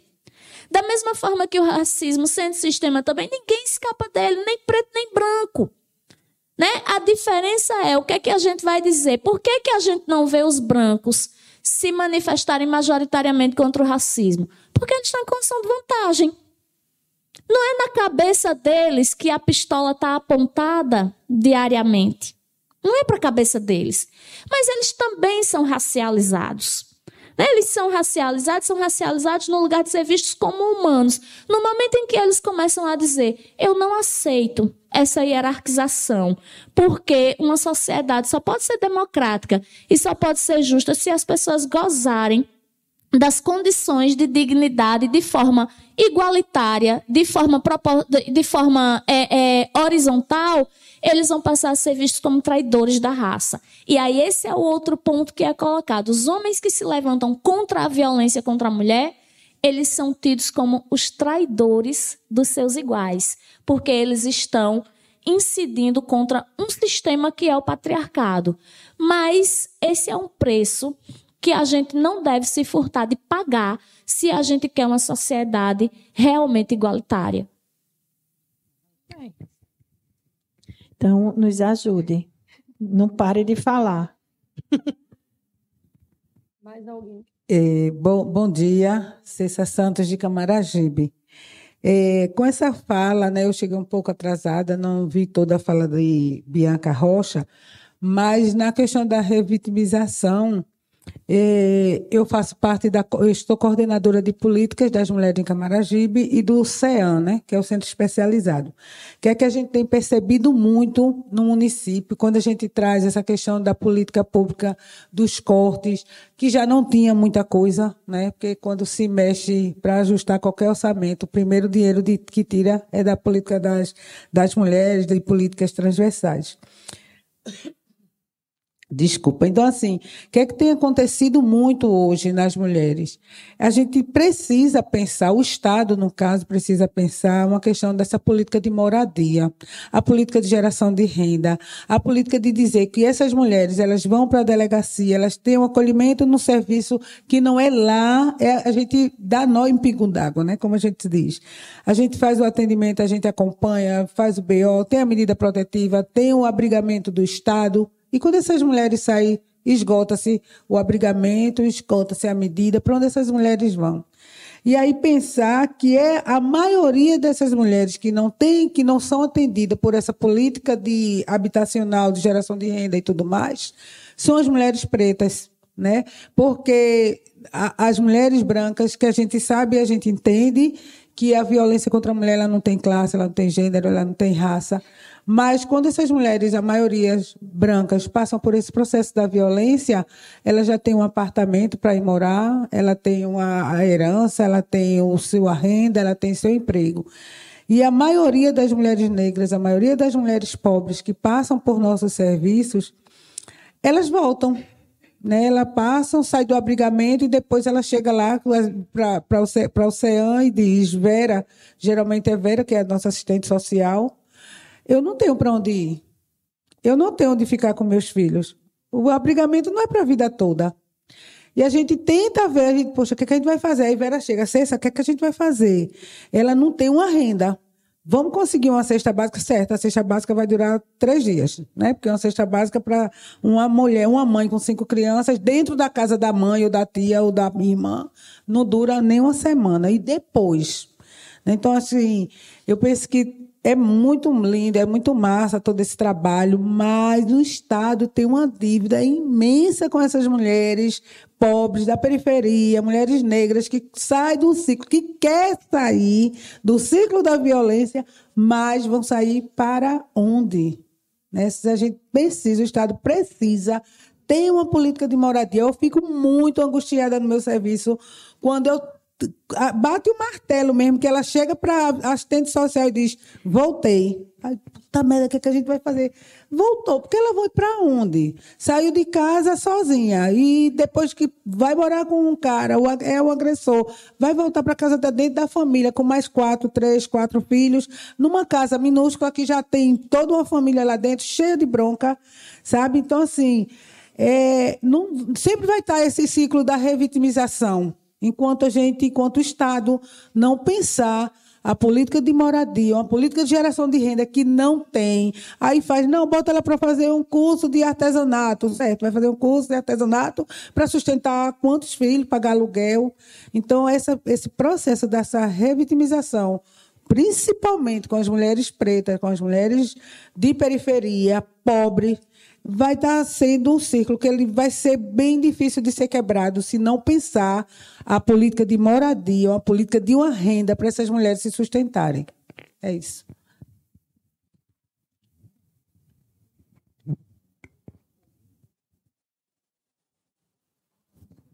Oi. Perfeito, né? A gente precisa. Eu acho que esse ano ele tocou num ponto muito quando ela falou, eu disse, fala mais. Eu, eu aqui mando falar mais. Que é, a gente teve quatro anos de corte violento na política para as mulheres. É, houve momento em que as políticas sociais se tornaram prioridade no nosso Estado.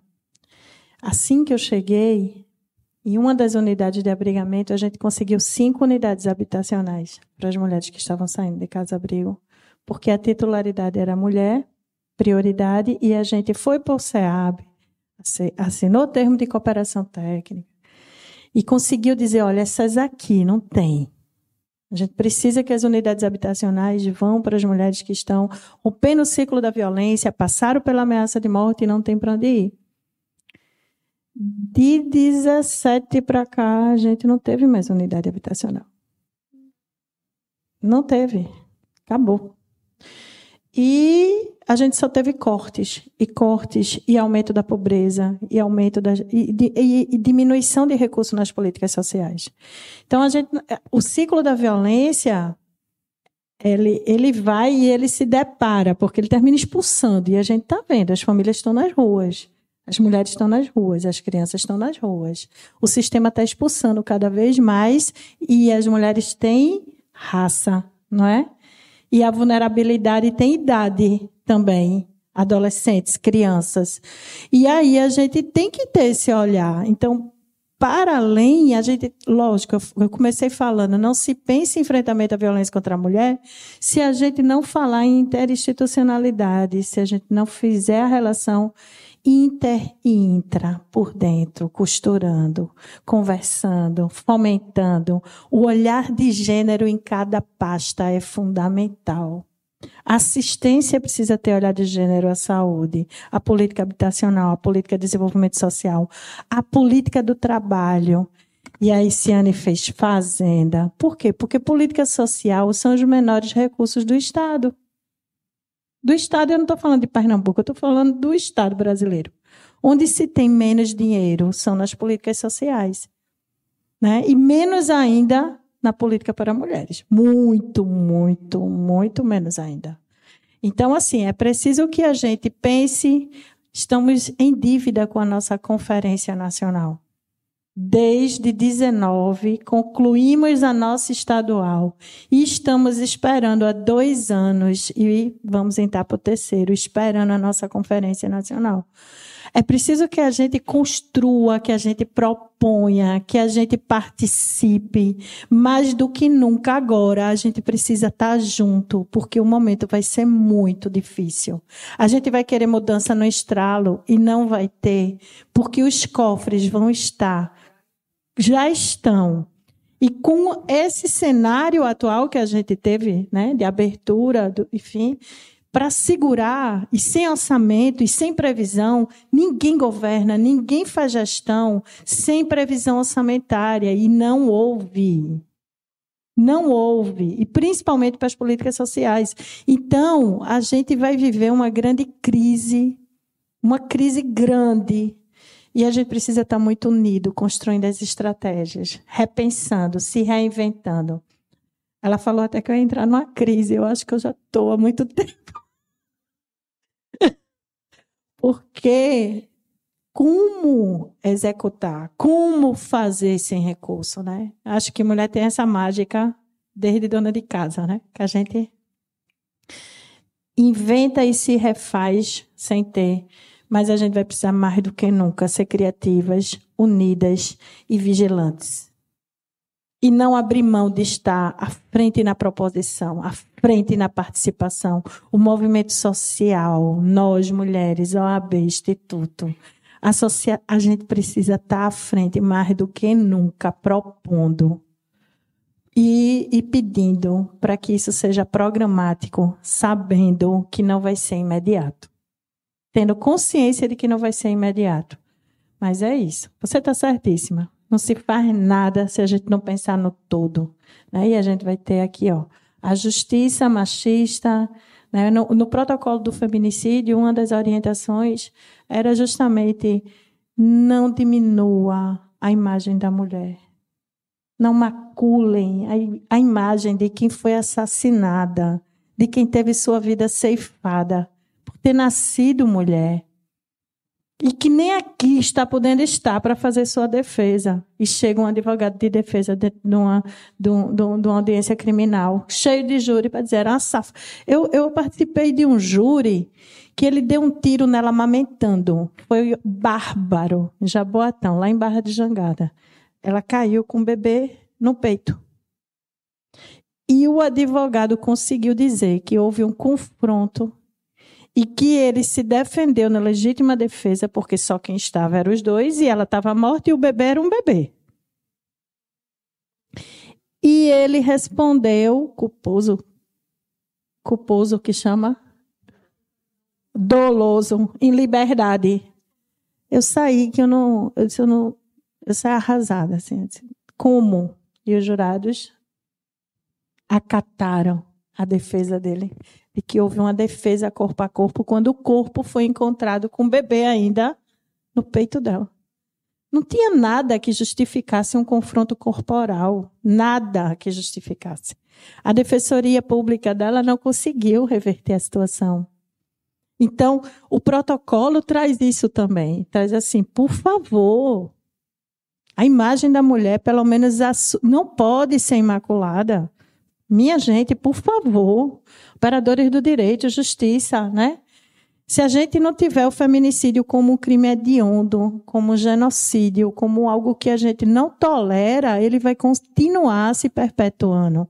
Em cidades do interior, eu já tive dentro de um dentro de uma cidade em Bimirim, tem uma pessoa aqui de Bimirim. Aí. Em Bimirim, eu estava fazendo uma formação de rede a pessoa do fórum levantou a mão e disse: Estou indo agora voltar, porque está tendo uma audiência de um feminicídio. E eu fiquei, agora? Ela disse, agora, está tendo jurado lá, eu estou indo para lá, daqui a pouco eu volto. Quando ela voltou, ela disse, ele foi absolvido. Porque a cidade conhece. Porque os jurados é da cidade. Porque se condenar, sofre a coisa de represária. Então, eu já tive até defensoras que disse assim: mande material para mim, que eu vou pedir que os jurados sejam de outro lugar. Porque eu sei que se os jurados for de lá, foi uma tentativa, ela estava paraplégica, na cidade lá do Sertão Central. Foi uma tentativa, ela estava paraplégica, muito parecido com a questão da pé. A defensora estava eu já tô na, ele já recorreu e já era a última instância que ele ia ser julgado e eu mandei todo o material porque ela precisou fazer uma sensibilização com os jurados e recorreu para que os jurados não fossem da cidade, porque sendo havia risco dele sair impune.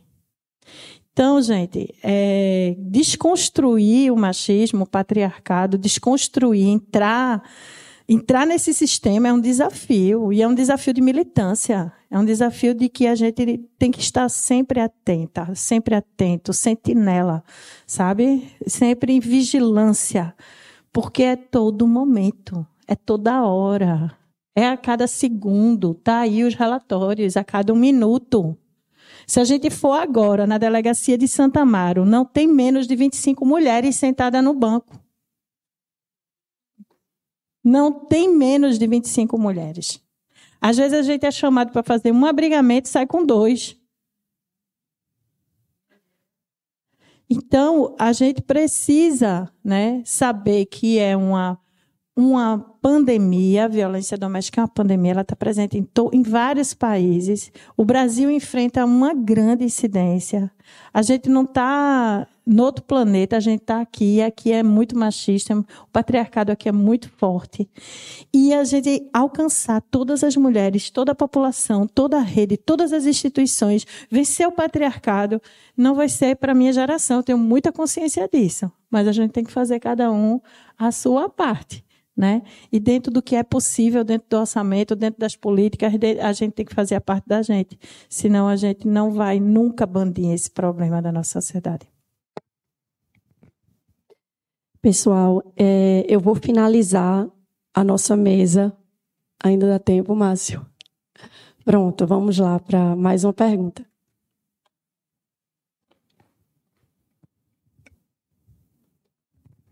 Bom dia a todos. Meu nome é Rebeca Figueiredo, estou comandante da Guarda Municipal de Paudalho. Sou a segunda mulher comandante no estado de Pernambuco. Fiquei apenas atrás de Marcione, que era comandante da Guarda de Jaboatão, que foi precursora né, nessa situação. E quando o Matheus, comandante de Olinda, diz que existe a posição de lugar de fala, eu nunca me coloquei nem me posicionei dessa forma quando defendia as coisas que tinha que defender. Eu acho que a base para você se sentir fortalecido para fazer a fala sobre qualquer assunto é você se pôr no lugar do outro e ter um olhar mais aberto para isso. Eu acho que a palavra empatia é muito utilizada nas redes sociais e pouco utilizada em ações. Mas o que eu queria dizer aqui é o seguinte: chamar a atenção. Todas as falas que foram feitas aqui é, são extremamente necessárias para que a gente vá começando a implantar essa cultura de mudança. Como eu disse, eu era antes uma mulher machista. Não gosto hoje de nenhum tipo de extremismo, seja ele feminismo ou machismo. Não defendo esse tipo de postura, porque eu acho que o que acabou conosco, quanto sociedade, quanto pessoas humanas, foi a questão de extremos. Não gosto de extremos, acho que também não acho, não sou neutra, sempre me posiciono. Mas a gente é roda, roda, roda e sempre bate no mesmo lugar. Faz parte da segurança pública e a primeira verba cortada não é da assistência, não, é da segurança. Eu sei disso na pele, porque a assistência, educação, saúde, ela se provê sozinha, como grande maioria das cidades, como autarquia, elas têm verbas destinadas. Nós da segurança ainda estamos hoje buscando, através do SUSP, uma lei recente, é, buscar alguma forma de ter verba para fazer o trabalho. E a gente roda, roda, roda e para sabe aonde? Na ineficácia, na ineficiência do Estado. Porque quando você diz, Marielle, que, é, Marielle, que a gente tem a revitimização da mulher, ontem eu chamei a atenção que a gente leva a nossa mulher em atendimento para uma unidade, é, uma delegacia, ela já é vítima até na estrutura física do ambiente que a recebe. É, quando eu digo que as nossas viaturas, por exemplo, a minha, ela não tem uma, um, um vidro fumê, ela revitimiza, porque aquela mulher que está dentro da viatura do Maria da Penha, todo mundo olha para ela e diz: apanhou do marido. Porque é simplesmente, às vezes, é só uma, um deslocamento, mas aquela mulher que está ali dentro está apanhando. Existe uma exposição das nossas mulheres e a culpa disso é única e exclusiva do Estado, por falta de capacitação, dos nossos agentes, por falta de acolhimento da maneira correta, certo, dessas mulheres. Quando chega uma mulher é, vítima de um abuso sexual, ela tem que contar aquela história centenas e dezenas de vezes, quando nós podíamos fazer um atendimento com é, multiplural, é, com várias pessoas dentro de uma sala fechada, onde ele teria ali a presença de um psicólogo, teria a presença do delegado, teria a presença do agente, e ela teria que contar uma única e exclusiva vez. Mas não. Ela tem que contar para mim porque eu preciso fazer o meu, meu relatório. Ela tem que contar ao policial civil, porque ela tem que fazer o boletim de ocorrência. Ela tem que contar ao delegado novamente para ver se o que o, polici, que o agente escreveu é a coisa certa. Ela tem que contar a, ao CREAS, ela tem que contar à coordenadoria da mulher e ela tem que sair contando, contando, contando. Ela é revitimizada novamente. não é secundária, não é terciária, e assim vai. Ela é revitimizada o tempo todo. Ela é revitimizada dentro da própria casa. Quando ela diz que vai é, denunciar, mas não faça isso não, que você vai encontrar outro homem e ele não é o pai de seus filhos. Então, assim, é necessário que a gente mude a nossa perspectiva quanto indivíduo, porque o espelho da tropa é seu comando. E o comando da sociedade é o Estado. E o Estado é falho, ineficiente e ineficaz. Ele não cumpre aquilo que diz as prerrogativas da administração pública. Ele deixa a desejar porque ele trabalha de forma paliativa para coisas que poderiam ser é, trabalhadas de formas pontuais. Quando eu digo a você o que eu estou dizendo hoje, daqui a cinco anos vai ter uma pessoa repetindo tudo isso novamente. Será mesmo que ninguém sabe onde estão os erros, onde estão os defeitos? Eu já trabalhei na Secretaria do Estado da Mulher, conheço as qualidades e defeitos do serviço. Bianca, é, eu não tive maturidade para permanecer no serviço, porque para mim eu tive que me reconstruir ali, retirar aquela mulher machista e entender que aquilo não era o meu lugar. Mas não era o meu lugar porque eu não tinha maturidade para aceitar que aquela mulher passasse por tudo aquilo e a gente, quanto sociedade é, organizada, não fazia nada. Mas aí eu também não pude me colocar na posição de omissa.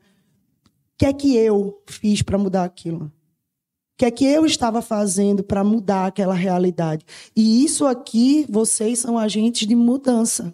Todos os que estão aqui presentes. Mesmo trazendo coisas que a gente já conversa há mais de 10 anos, porque estamos somente repetindo e repetindo e repetindo, certo? Coisas que todo mundo sabe, as deficiências da, do jurídico, do legislativo, dos órgãos de segurança, sabe? Do, a gente sabe, todo mundo sabe quais são os defeitos. O problema é que a gente às vezes quer maquiar, tapar o sol com a peneira porque eu vejo a dificuldade da minha coordenadoria para fazer um evento, eu vejo a dificuldade da minha guarda quanto instituição para montar a Brigada Maria da Penha, eu vejo a dificuldade da Polícia Militar na formação de seus homens para acolhimento, eu vejo a dificuldade do policial civil, que às vezes não tem nem papel para fazer um boletim de ocorrência, eu vejo a dificuldade do judiciário, e porque todo julgamento é feito de acordo com interpretação daquela pessoa que está julgando, e muitas vezes justiça e direito são coisas totalmente díspares, sabe? Então, assim, eu, eu venho chamar a atenção de uma forma reflexiva de que nós, quanto indivíduos, podemos até não jogar o copo, de, o copo plástico no chão, mas o processo de recolhimento do lixo está sendo feito. Quanto indivíduo, eu posso deixar menos um plástico na rua, mas nós, quanto Estado, quanto poder, limitador. Estamos fazendo a nossa parte realmente. Eu acho que a gente tem que parar de estar tá tampando só com peneira. O defeito não está só na cultura individual, ela está, na verdade, naqueles que detêm o poder que não estão fazendo a sua parte. Ou fazem pela metade para que a gente tenha sempre que estar fazendo. É, puxa o cobertor, cobre a cabeça e descobre os pés. E fica nesse jogo.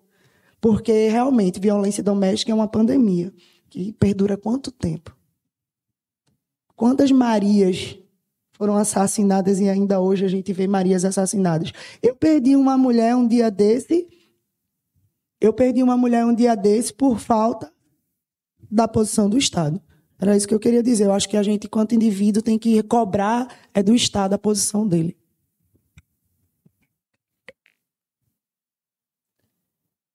Márcio, tem uma última pessoa querendo falar. Eu só vou pedir brevidade para a gente não ultrapassar tanto. Já ultrapassamos, na verdade, mas só porque elas levantaram a mão praticamente na mesma hora. Aí eu vou conceder a palavra. Só vou pedir para ser breve, para a gente não tomar é, o tempo da quarta mesa. Prometo tentar. Meu nome é Laudijane, eu sou gestora do Centro de Referência Clarice Lispector, em Recife. Esse ano, dia 18, a gente faz 20 anos. Quando a gente começou, ainda não tinha Maria da Penha. Quando a gente começou, não tinha lei estadual de enfrentamento.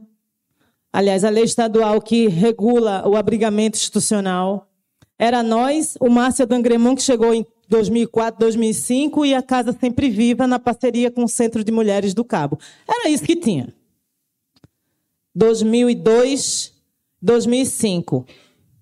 Então a gente operava com a Constituição de 88, e não era eu, porque outras vieram antes para abrir caminho nessa estrada.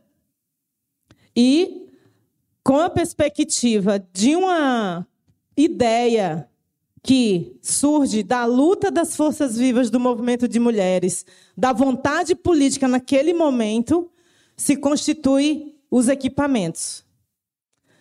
2003 é um momento importante para poder referenciar a importância desses temas já previstos na Constituição de 88 e as seguranças constitucionais para a execução das políticas públicas. Mas isso não é suficiente, porque, com exceção dos 25% para a educação e os 15% para a saúde, que tem que ser desembolsado por estados, municípios e União, porque o Brasil se organiza assim, as políticas públicas no Brasil se organizam assim, considerando o pacto federativo. Está aí o presidente eleito dialogando com o Congresso sem ter tomado posse antes para garantir o um aumento real do salário mínimo. Esse é o Brasil de hoje. Então, nós temos que fazer uma análise, enquanto gestoras públicas, trabalhadoras públicas, trabalhadores públicos, da política de enfrentamento à violência contra a mulher, essa mesa específica, concebendo que nós precisamos atuar, e a política pública para mulheres no Brasil, ela precisa atuar considerando as tratativas do Pacto Federativo, a, o PPA e a LOA, anualmente. E que tudo é luta. Porque estava na Constituição que a gente não podia, que a gente precisava garantir acesso à saúde, educação, moradia, segurança pública e assistência social. Foi aprovada uma mudança na Constituição e mudou a PEC foi a PEC 245, a professora me corrija se eu estiver errada, que congelou por 20 anos. É sobre isso que nós estamos falando. Um congelamento de 20 anos. 20 anos de congelamento em saúde, educação e assistência, por parte de recursos vindos da União, que é quem mais arrecada dentro do atual sistema fiscal e que tem responsabilidade de contribuir para prover as políticas públicas nos estados e municípios. Nos últimos cinco anos, foram governos como o de Pernambuco, prefeituras que seguraram a onda da manutenção do funcionamento dos equipamentos para enfrentar a violência contra a mulher. Não foi a União que proveu esses recursos. E essa reflexão tem que ser feita. E numa casa onde a gente tem mais gente do que mais feijão e mais arroz, num determinado momento, com a junção da pandemia, da crise econômica e do desemprego, a população de rua cresce, mulher, as mulheres negras são a maioria onde o desemprego, que, o emprego e o trabalho nos traz dignidade. E o povo brasileiro não é um povo que não gosta de trabalhar. Mas a gente não pode seguir a lógica somente da meritocracia. A gente precisa compreender que a gente precisa construir o caminho da oportunidade. E esse caminho foi fechado há cinco anos atrás. Então, a gente, enquanto gestor e gestora pública, trabalhador e trabalhadora pública, estando ou sendo, precisa analisar o fator violência contra a mulher doméstica e sexista como um fenômeno estrutural. Então, está na casa, está na universidade, está na escola, está no ambiente de trabalho, está no ambiente de formação, está em todo lugar, está no ônibus, está na rua.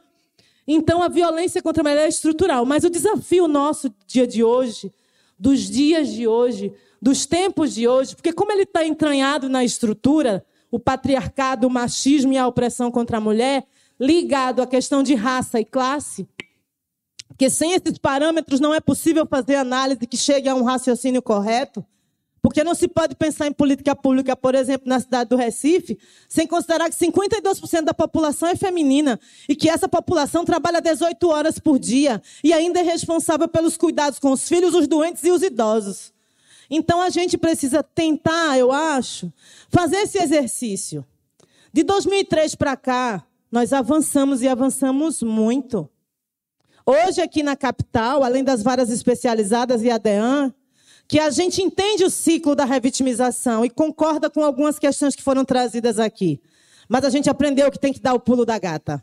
Então, para a mulher não ter que contar a história duas vezes, quando ela sai do centro de referência, sai com encaminhamento para o CREAS, para o CAPS e para outros serviços. A gente vai e se articula, como eu sei que todo mundo aqui faz, e conversa com esses serviços e repassa, sem quebrar o sigilo, a informação necessária. É assim que a gente pode contribuir para o sistema funcionar melhor. Então, assim, estou dando isso como exemplo, mas dizer a vocês que sou solidária com as preocupações. Mas eu acho que a gente precisa pensar assim. Nessa terra, que é a terra que tem a maior avenida em linha reta da América Latina, o melhor bolo de rolo, o melhor São João e o melhor carnaval, nós temos uma história na execução de políticas públicas para as mulheres. E a gente precisa discutir as necessidades de avanço, mas não negar as conquistas das batalhas anteriores. Então, eu queria parabenizar essa turma que não desiste do projeto de que as mulheres podem ser felizes. Porque é isso que a gente está buscando. Enfrentar a violência é só uma dessas questões. Obrigada.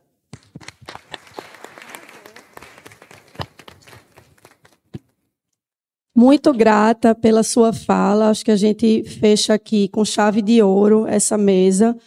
É, queria agradecer e parabenizar mais uma vez professora Ciane, Bianca Rocha, Meirielle, é, que tanto contribuíram aqui para a nossa manhã. E mais uma vez, né, em nome do nosso professor também, Santos Saião, que não se encontra, mas agradecer aí na figura do nosso querido Márcio, é, pela, pelo evento, Márcio, por essa oportunidade de estar tá disseminando essas ideias, de estar tá aqui discutindo.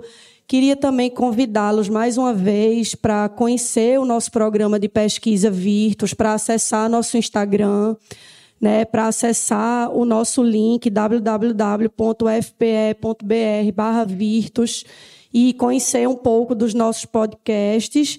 E para finalizar aqui, mais uma vez, agradecer aos nossos colaboradores, né, ao PE, à Escola Superior de Advocacia, o Instituto Maria da Penha, é, a Escola Superior do Ministério Público e a Aliança Francesa, e responsável por trazer também nossa querida professora Veronique. Então, é, finalizo aqui a nossa mesa e desejo a todos um excelente resto aí de colóquio, a próxima mesa, que aproveitem ao máximo. Obrigada.